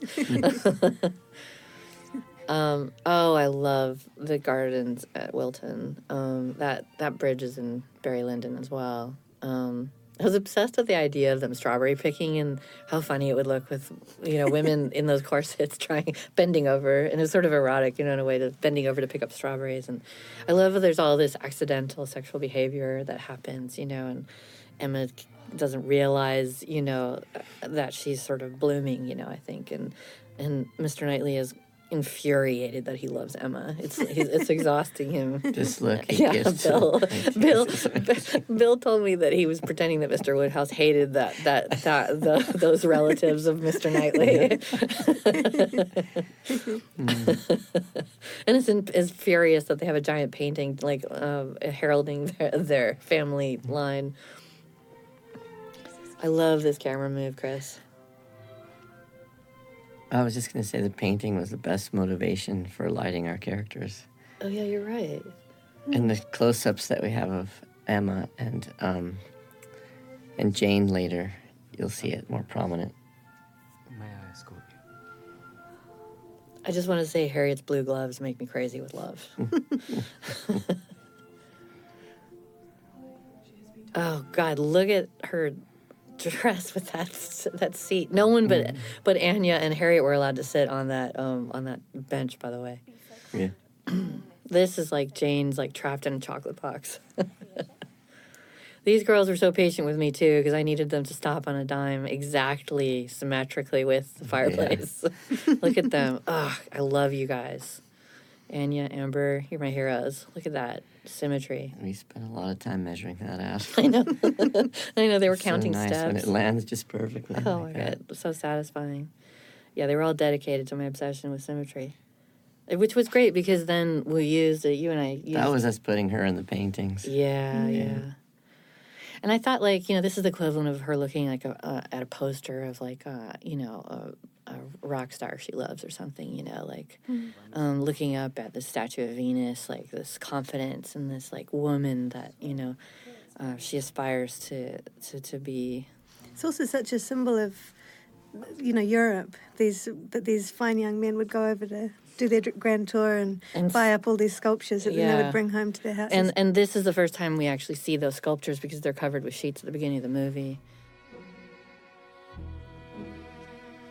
I love the shot. Sorry.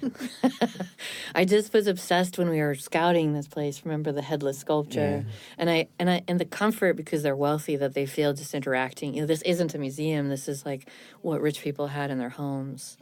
And you you um, adjusted the scene for this location because I really wanted those sculptures to make Frank feel restless that he had not been Mm. able to go on the grand tour. oh, I remember that. Yeah, this, the, yeah, the script was quite different. Yeah, we- it was meant to be a painting gallery, um, uh, and so um, I also I love this scene because it's very sense like it's very sexy, but it's also like the beginning of what we call the doom section.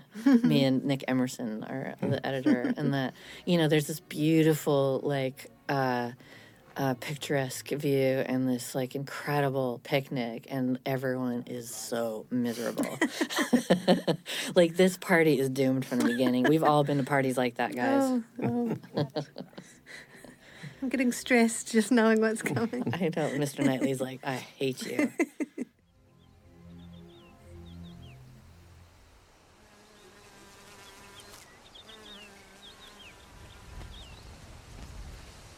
Our companions are excessively stupid. What should we do to rouse them? Hmm? Any nonsense will serve. Ladies and gentlemen, I am ordered by Miss Woodhouse to say that she desires to know what you're all thinking of. Oh dear. what we are thinking of. Is Miss Woodhouse sure that she would like to know what we are all thinking of? No, no. This whole scene is a masterclass in acting. Every one of these actors. Oh, it's just exquisite. Yeah. And this is where we see a lot more. You know, Mrs. Elton is so annoying to Emma, but you start to sort of Oh love no, her. she. I think she she shows an aspect of herself. I oh yeah, oh, yeah. So, so, That's so what this I was, mean. this We're in agreement. This is the, this is the story I was going to tell you before. Okay, good. That in uh, in the book, there's a there's a moment where Mrs. Elton declares that whenever a woman is is uh, you know ne- ne- needs defending in a conversation, she will always defend her own sex. That's her line, and and it's so interesting because actually Emma Emma doesn't quite have that quality, you know. Yeah. And although Mrs. Elton is very competitive, Mm-hmm. you know, she she looks out for Jane Fairfax, you know, to, to Jane's um, annoyance in, in in the novel. She does. So and she does have some good qualities. And she's mortified by Emma's behavior towards Miss Bates, even though you would think that Mrs. Elton would be the bully, you know, no, you, naturally, no, but she's, she's not, She's not a bully at all. She's No. more surprising. She than just that. hates Emma. Yeah. yeah. I think that wha- one of the things that makes this just such a, an incredible moment Mm-hmm. is that Miss Bates actually laughs at herself first. Yeah. So she's already she's already kind of humbled herself. Yeah. And for Emma to then kind of take Take the knife in. right to take Mm-hmm. kind of control of the joke and make it just so much worse is just so devastating. Man, that push in on Mr. Knightley is Yeah. the Oh, Chris, just that's a breaks, that's a killer. breaks your heart.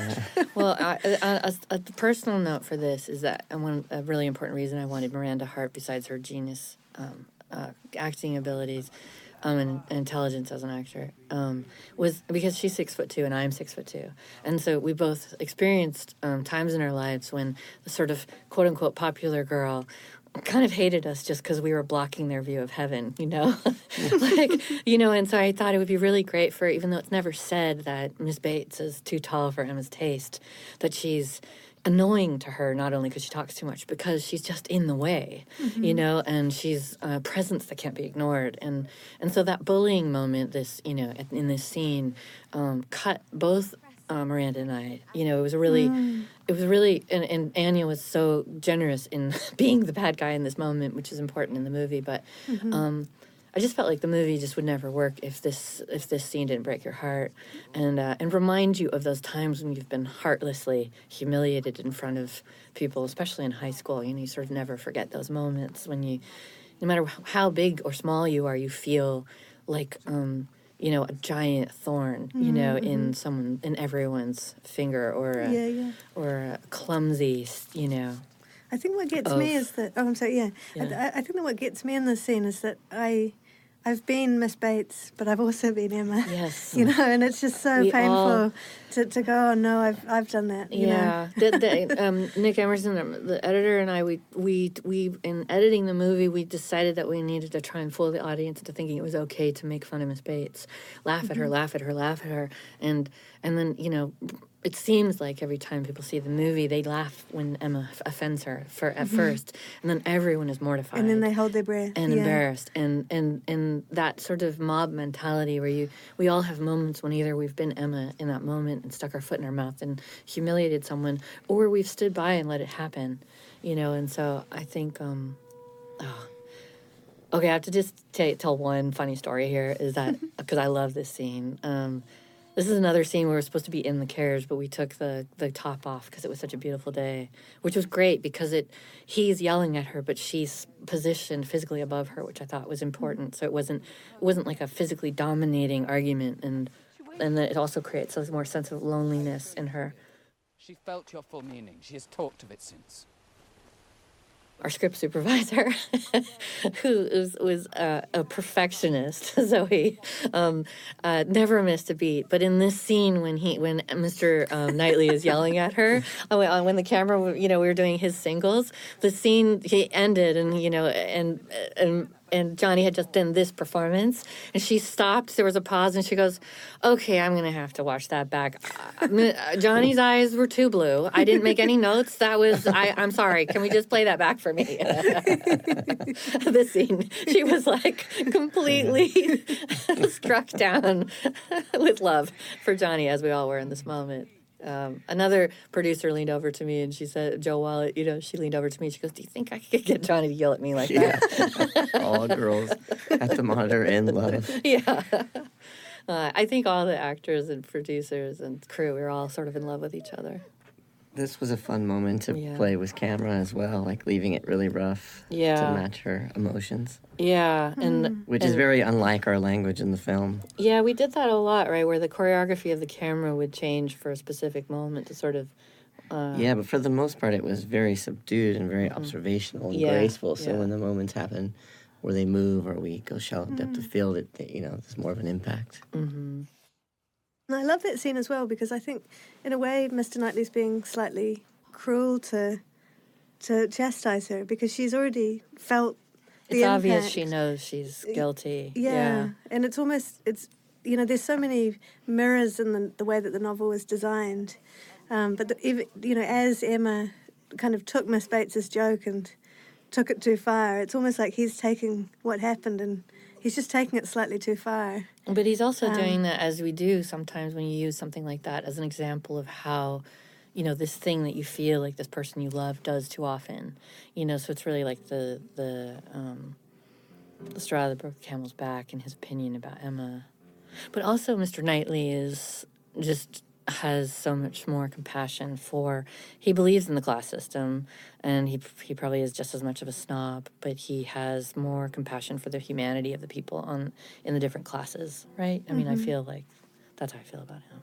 Mhm. This is a beautiful Beethoven piece that Amber's playing that just breaks my heart. Um, I'm a big fan of the Glenn Gould version of it, um, even though I think Glenn Gould famously uh, hated this, the Appassionata, I think, and played it too slow on purpose, I think, supposedly to frustrate everyone.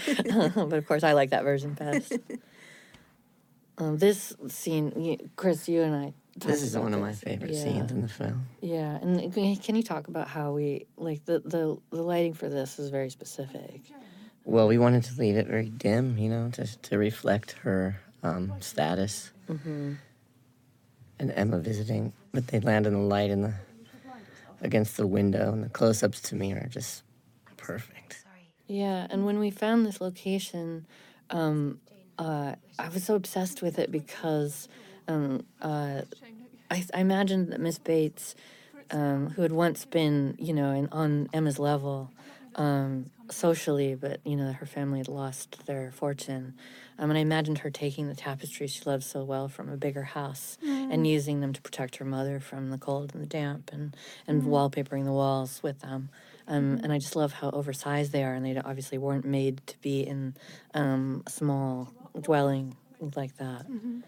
We felt it was really important in the scene that Emma doesn't apologise for what happened. Yeah. I think because it, it, to apologise, she would almost be rekindling the humiliation for Miss Bates. Um, it would almost make it worse to to voice what it was that Yeah. that, that had happened. I also think that Miss Bates is protecting. She's so she's so kind-hearted that she's actually trying to protect Emma from having to humiliate herself, Right. which Yeah, is yeah. you know even more humbling for Emma. right. And I just love how Miranda starts Miss Bates in this sort of comical, you know, um, clumsy way, and then by that she, she's almost like a an angel in that scene where she, Mhm. you know, her Yeah, she has such depth. yeah, and her Yeah. Mm-hmm. kindness um, is shows without having to say anything to Emma. You know, humiliates uh, Emma in a way. You know, n- not by trying to emulate her, but Emma knows that Miss Bates is a is a much more of an adult than she is, and Mhm. and uh, and and she's and I think Emma's missed out on having a mother figure in Miss Mhm. Bates by making her the the butt of her jokes. But also, I think Emma's afraid of Miss Bates because Miss Bates's relationship with her mother is kind of echoed in Emma's relationship with her father. They're both they both take care of an elderly parent, and That's they, they're also missing the other parent. Yeah, Um, and I Um, don't I don't think she likes having that mirror held up to her. Yeah, you said once that it was like she didn't want to be infected with the spinster disease, I think. You know, like she doesn't plan to marry, but she doesn't want to appear like Miss Bates, a spinster. But I also love how um, Miranda's size um, also becomes something grand in that scene. yeah, And she then- has such dignity and Yeah. majesty in that scene. Yeah. It has hurt me, Emma, very much. It has hurt his father equally.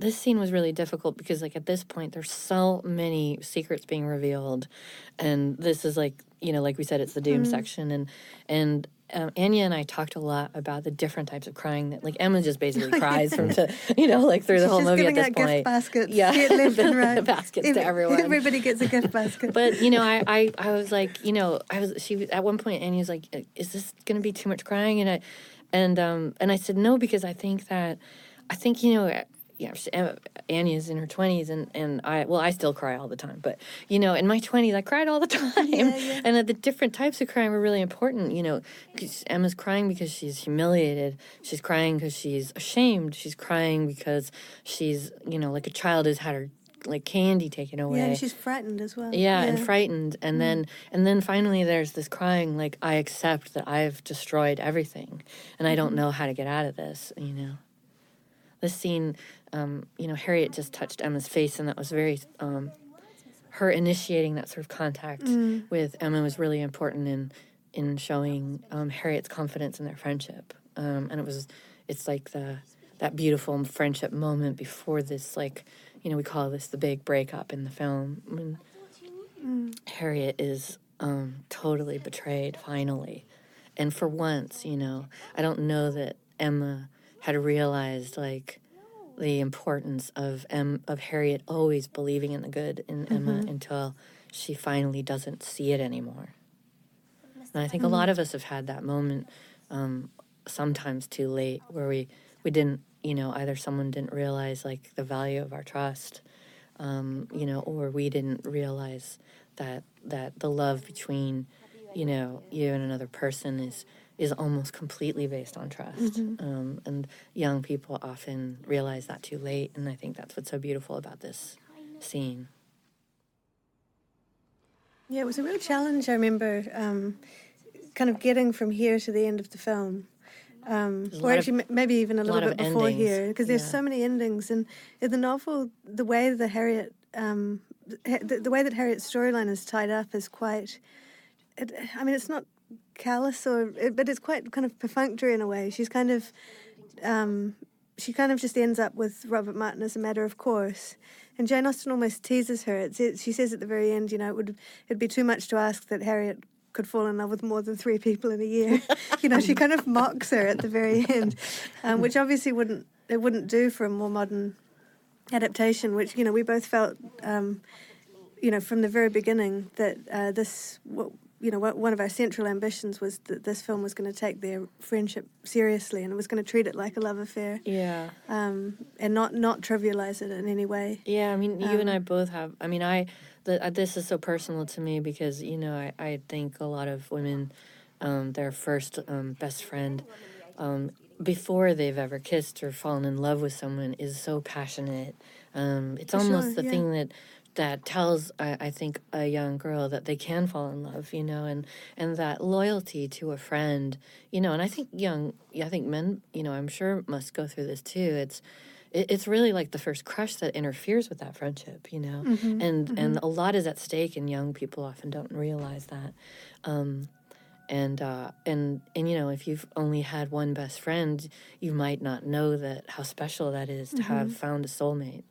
And then the scene's just heartbreaking because I think for me it reminds me of you know those some of those friendships that were lost um, because of uh, betrayal or cruelty, you know, and Mhm. and uh, and I just love that you you're so heartbroken for Harriet, but you also really are heartbroken for Emma because you're just like, please, Emma, just you know, this is a this is a fantasy where someone like Emma actually realizes she's wrong and changes, as much as a romantic fantasy of everything working out, you know. Hmm Yeah, it's a fantasy of forgiveness. Yeah. In a way. Yeah. Which, you know, hopefully people will experience, but sometimes you don't. You got to watch a movie to feel it. um, this is another panic attack moment for Mr. Knightley. So Johnny's playing this scene as if he's just barely hanging on to stop himself from having a panic attack. And there's still more misunderstandings. They're still like getting it wrong. That's what's so great about this scene is that she thinks she thinks he loves Harriet. He thinks she loves Frank Churchill, and Well, then no, in the she- middle and- of the scene, she also then thinks that he likes Jane. right. This is Yeah, so well, high school too, you know, where crushes keep changing every five seconds. Maybe Jane, Jane, uh, maybe um, Jane Austen was making fun of of Harriet in a way, just making fun of being young and and, Yeah, I'm and the, the crush mobile, you know, where you think your life is over if this guy doesn't like you, and then two seconds later, your life is over if that other guy doesn't like you. I mean, I think the comedy of, of being like a romantic is important to take notice. Also, I got in a lot of trouble for changing the scene to this tree. but we discovered that um, the because it's a The horse- chestnut tree. it's the tree. horse chestnut tree. Yeah, and it, and it, the um, traditional kind of meaning of the horse chestnut is true love, isn't that right? It's Or- or- or- transformative or tran- change, yeah. transfor- transformation. Transformation, Yeah. which could be love, and um, and uh, and but mostly I, we were supposed to shoot this scene by the cherry tre- trees, which were blooming, and then I looked over and saw that the horse chestnut tree was blooming, and it was like my new crush, and I was like, we need to shoot over there before those flowers fall off, and then uh, you know everyone. Luckily, the crew believed in me, um, and thank God for you, Chris, because you Mm. were the one that could reassure the producers that we could make this kind of thing, this change happen without destroying our schedule. Well, the cherry trees didn't look as good when we went back. They didn't, yeah. Well, also, I realized that the be- the most beautiful part of the cherry tree is is above the head, and I needed Yeah. Emma to be wrapped in flowers for this scene because, you know, I needed it. I mean, this scene is so romantic and so ridiculous. um, so, I. So I guess I'll start talking about the nosebleed now, Oh, yeah. since by by now you know it's coming. But um, what I, what I wanted to do was to have this scene be the most romantic proposal, you know, that I could dream up, and then have it totally screwed up by a nosebleed. By the you know, the I love I get nosebleeds all the time. But, And- but, but actually, the nosebleed is a, was a symbol, in, again, in, in kind of olden times of being in love with somebody. yeah. Yeah, it was taken as a token. Which we found um, out later. Eleanor yeah. said, "Let's just pretend that we knew that when we put it in the script." um, yeah, in Old English folklore, it's a sign of true love if you get a nosebleed. Yeah, we talked about this moment right before the nosebleed of being, uh, you know, him misunderstanding it for like sensual passion, and she's like, "Oh no, oh no." the other great thing about this scene is that Anya really got a nosebleed. So we had a moment, you know, set aside where we would cut the cameras and then put fake blood up her nose. And in the middle of that moment, annie goes, "Well, you know, the cameras were rolling because we only would have a second before the, no- the the fake blood would start to spill out." And uh, she said, "Oh, I'm getting a nosebleed. Actually, I'm getting a nosebleed right now, guys." And so, and then Johnny and I, of course, flew into a panic trying to resolve it. And she, she like held her head up, and then she's like, "Johnny, ask me to marry you." and he was like, "Oh," and then we started rolling, and she, and uh, and uh, you know, the real blood looked amazing. Don't try this at home, kids. his suit to Miss Smith a second time. He still loves her. I'm certain. of it. That morning before we started filming, she got a nosebleed too and sent me a video of it. She's like, "Oh my God, Emma's possessed my soul. I got a nosebleed." And I looked at the video and I got a nosebleed. so the nosebleed is a sort of a personal thing. I have um, my body has betrayed me in many moments in my life and humiliated me, and and uh, the nosebleed has uh, has been a source of, of great humiliation for me. Well, I Um, remember one of the first things you s- said when we started working on the script together was that you wanted these splashes of red to kind of interrupt Yeah. the, the, the, the pastel landscape of the film. Blood is a and good so colour, The, yeah. So, so blood, but also the, the, the, The red capes, cloaks of, yeah. the, um, of, of the schoolgirls. And then and originally we'd actually given the, the nosebleed to Harriet, if you remember. no, I thought Um, that was hiccups. We- no, no, no. We gave it the the, the nosebleed Oh, to you're Harriet right, we really, gave it really to early Harriet, on. yeah. Um, it was there. There's a kind of a dimension to the novel that ended up being cut out of the film that had to, has to do with riddling and um, kind of making up charades and that kind of thing. Mm-hmm. And we thought it would be really funny if, um, while they're trying to figure out this really difficult charade, um, Harriet gets a nosebleed right. with the kind of the effort. Uh, the effort of thinking hard is going to give her a nosebleed, but because she gets it in front of Mr. Woodhouse, then there has to be this big Panic. um, this big panic to kind of spirit her away before he sees the blood, which would obviously Yeah. make him go insane. Yeah. Um, we switched it, I think, to the proposal scene too because, you know, in a movie, I think when a proposal happens, you expect the movie to be wrapping up, and and Emma Mhm. still had a lot of work to do to to fix her relationship. Right. It was a way of prolonging, Mhm. Yeah. prolonging the, the last act. Yeah, and I'm a real romantic, so uh, if I can if I can eke more romance out of a moment, I will. But I also think it is very it was important to me to humanize, you know, these characters and remind people that it was 200 years ago, but they weren't dolls, you know. Um, they were flesh and blood like we are, and there was Mhm. just a different set of rules around them. I still remember the day though you had to um, tell Mia that she was not going to get the nosebleed, and then tell Anya that, that that she was going to get the nosebleed. It was very traumatic for Mia, I think. no, she understood, but yeah. but she was a good sport about it. Yeah, She's always a good sport. Anya sport. was really excited. Yeah, about it, she was. this uh, Mia has such this. I Oh, love God, what this I- always makes me cry. I love this scene so much.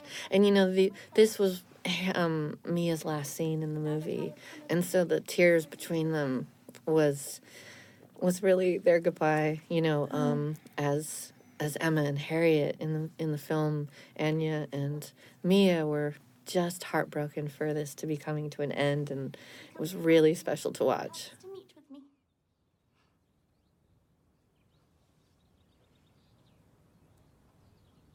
And I hope you will bring him to Hartfield.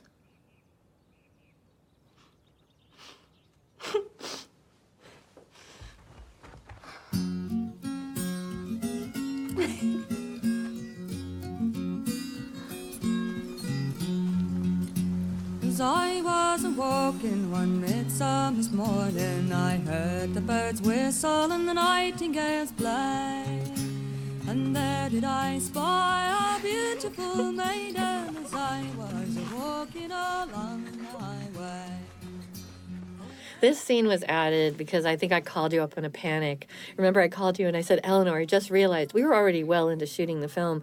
I said, I just realized if if we don't have a kiss between Harriet and Mm. Robert Martin, we're not going to be okay with Emma getting everything she wants at the Yeah, end. yeah. Yeah. and so, Yeah, and she um, performs. Oh my god. Hold on, I gotta say, a kiss under a bonnet. I don't know if there's anything sexier.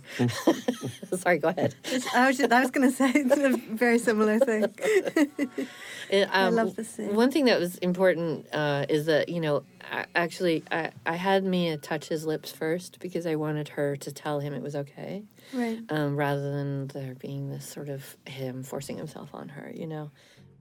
And I think it worked so well in the end because it, it's such a contrast with Emma's first kiss. You know, she's outside, she's in nature, she's Mm-hmm. They're connected kind to the earth. Mm-hmm. They're connected to the earth, but they're also kind of um, because of that wall. They're they're shielded from Hartfield, Yeah. and so they're they're kind of using the they're kind of pressed up against the wall in this very sensual way, whereas the the dividers in this scene, the the, the screens that come between. Yeah, we um, we found a lot of of interesting ways to create privacy in in this not private world. yeah, but I think that the screen ended up being such a, a nice symbol for the Uh. film because it's so much about um, it, it limits your it limits what you can see. You know, it's a kind of a, a metaphor for blindness and Yeah. and for um, you know uh, partiality. Yeah, and it was actually Bill Nighy's idea to um, to make it really clear that Mr. Woodhouse wants knows Oh, yeah. exactly I what's really going like that. on. Yeah, that wasn't in the script, actually, No, and I really- I really like that he performed it like that. He came up to me and he said, him and Johnny came up to me, sort of like the gloves thing.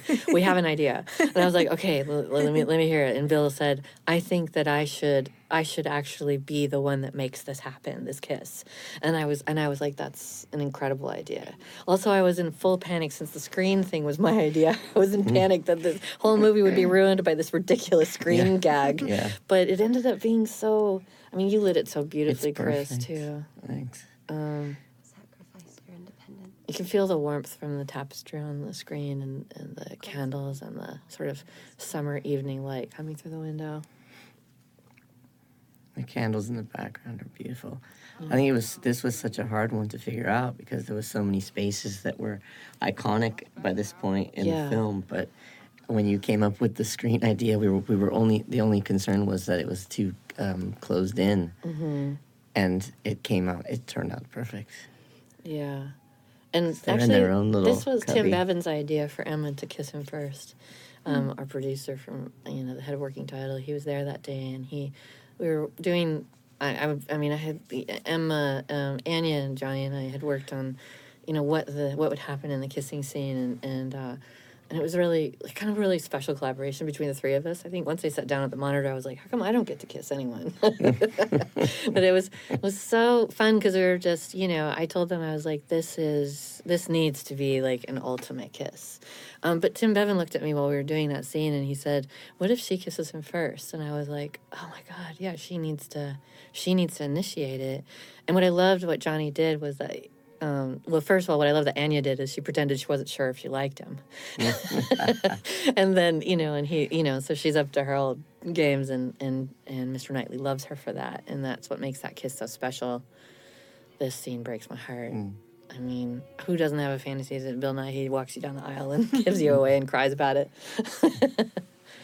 um, this is really an important moment because Mr. Woodhouse has told his daughter never to leave him, and, and then now it is his decision that he really wants her to marry Mr. Knightley, but it still breaks his heart. It's a, it's a it's a change that will, you know, can never be undone, and, and he loves Mr. Knightley like a son. He doesn't love his brother. um, this scene was so amazing to to shoot because um, because it was uh, we added it later. Um, it, we realized as the film and we were falling in love with all the characters. Remember Eleanor that Mhm. um, that it was kind of after all the sort of hurt um, and problems that Emma had created. Um, it was important to see the town all together again. There's Ollie about to cry. I also love that Mrs. Elton is like, um, I'm not so sure about that dress. oh, Miranda, I love you. Oh, Mia, I love you. oh, Anya, I love you. I love you, Johnny. This is like, you know, there's a whole story that happens with the hands and, and the tenderness between them and the sensuality between them. And this scene is so beautiful. And Emma closes her eyes, and, and, and that's that bookend, you know, Mhm. that you talked about, you know, and oh, there's my Yeah, directing Autumn. credit. also, on purpose, Johnny's song starts on your name, by the way, Eleanor. I just want you to know, I was like, That's cool. that's my romantic uh, um, offering to you. Oh, it's so beautiful. Johnny wrote. Um, I asked him, you know, since Johnny's music is really um, so, so, um, so much bled from uh, British folk, and anyway, um, I thought that with the folk music that that was important to me to have in the film because I I love the difference between the music that was, you know, um, uh, you know, uh, being played in the in the uh, in the in high society, you know, and in in in the drawing rooms, um, and then the the folk music really represented the heart of the town, um, and and possibly like the the world that Harriet again was being pulled away from by Emma. But you know, Jane Austen. Um, someone told me that um, that that uh, that folk music. You know, that a lot of women like Jane Austen um, in in the 19th century loved to sing these folk songs because it was the only time they could be honest about their feelings in public. So, um, you know, and folk songs have always been, I think, from you know America and and, and from most countries. You know, there's a a lot of drama and passion in the lyrics. Um, and women were able to sing publicly and choose a song that that was you know maybe transmitting a secret message about their broken heart or the one they loved. And i picked the song that mr knightley and jane fairfax sing drink to me only because it's actually such a popular song from that time period and it's such still i mean johnny cash sings it like it's such a it continues to be a really popular folk song that sort of moved over to america um, as well. And I thought, in a way, it was almost like they're they, they're singing like the you know the top forty, the song the top forty song of the day, you know. But it, it also is, it really the lyrics of "Drink to Me Only" helped with the misunderstanding um, uh, about who loves who, because it's such a flirtatious song. But um, actually, Johnny buried some of our names in um, in the, the lyrics to the song. Really? Yeah. He says, uh, I think Bill Nighy's name is buried in there with like the time is nigh or something, and Yeah. obviously autumn, you know, very clearly is about me. Well, it's a very seasonal song, isn't it? no, it's actually about me. um, yeah. titles are nice. Yeah, he covers the in the lyrics. He covers all four seasons, but he it is also about me, Eleanor. By the way. no, I'm kidding. I also sang backup on, on the song um, with uh, Isobel Waller-Bridge and Johnny's sister Lily Flynn and the incredible Sam Lee. Um, mostly, it was just such a super fun night um, together recording this song. Come the rain and come my love again. All is for my mistress. I like the titles on them. Oh, it's so beautiful. Yeah. Oh yeah, Nick from Thunderwing actually designed them. But you know what? Actually, that pattern on the side comes from embroidery patterns from Ackerman's Journal. You know, so in the fashion magazines of the day, women were also, you know, and besides the fashion plates, there are also these amazing illustrations for women to use in their embroidery, the embellishments of their dresses. You think anyone is still listening? There, you know what? There was my post production supervisor, Ann Lynch, uh, said to me like, "Oh, normally the the end credits are done like this," and then she looked at me and she's like, "But you're not going to be okay with that, are you?" I was like, "Nope." so, so, so, um, yeah, designed from start to finish. I mean, just in case someone's in there, I need that. Yeah, I need it to be great. pretty. Of course. It's got to be that peach color. Oh, come on, Eleanor. You got a lot of stories to tell. Chris, I kept trying to get you to talk about the lighting because you're a genius. Oh, but I like to let it speak for my for me. so, what are you saying? I brag too much? No, I like it. I like when other people brag about me. It's just not. It doesn't feel good when I do it. I've seen one Woodhouse so far. the names. Are you collecting names mm-hmm. for your next novel? Oh, well, I do. I do often do that actually. I'm very proud of the fact that everyone actually played the instruments they're playing in the film. Anya learned how to play the piano pieces she played. Amber obviously was already a classical pianist, and Johnny's obviously already a musician, but still, it, it was very satisfying to have those performances not have to be taken over by a It's uh, extraordinary. professional. It's, It's really- extraordinary. and it- yeah. I think it, it gave all the cast. I mean, I think everyone looked forward to the musical scenes, you know, to hear Amber playing piano and and uh, Annie was so hilarious when she sang her song. Yeah, it was fun. I I think it affected the the crowd, you know, the group. See, we end with the also same. made yeah. It also made it more authentic the way we shot it. We weren't avoiding anything. Yeah. Thanks for listening to, to our rambling. I loved making this movie with Eleanor Catton and, and, and Chris Blauvelt and the whole crew. So this is our, our love letter to them. Eleanor, you want to say goodbye? Uh, yeah, sure. Yeah, this, this was really fun. It's just a joy from start to finish. So I hope I hope you enjoyed the watching the movie as much as we enjoyed making it. Yeah, Chris. Yeah, thanks everyone.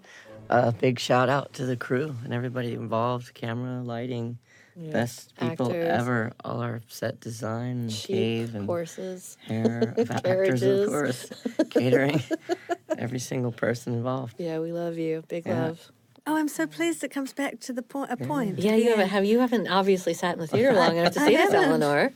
I was, This probably, is- I was probably weeping too much the first couple of times I saw it. It's also a sound bookend because it's the same time from oh, Emma's I definitely, bedroom. definitely noticed that. yeah, yeah, There was actually a specific clock for each room. And working title, I just I love you. I wish that wasn't blue in my movie. Uh. All right, bye.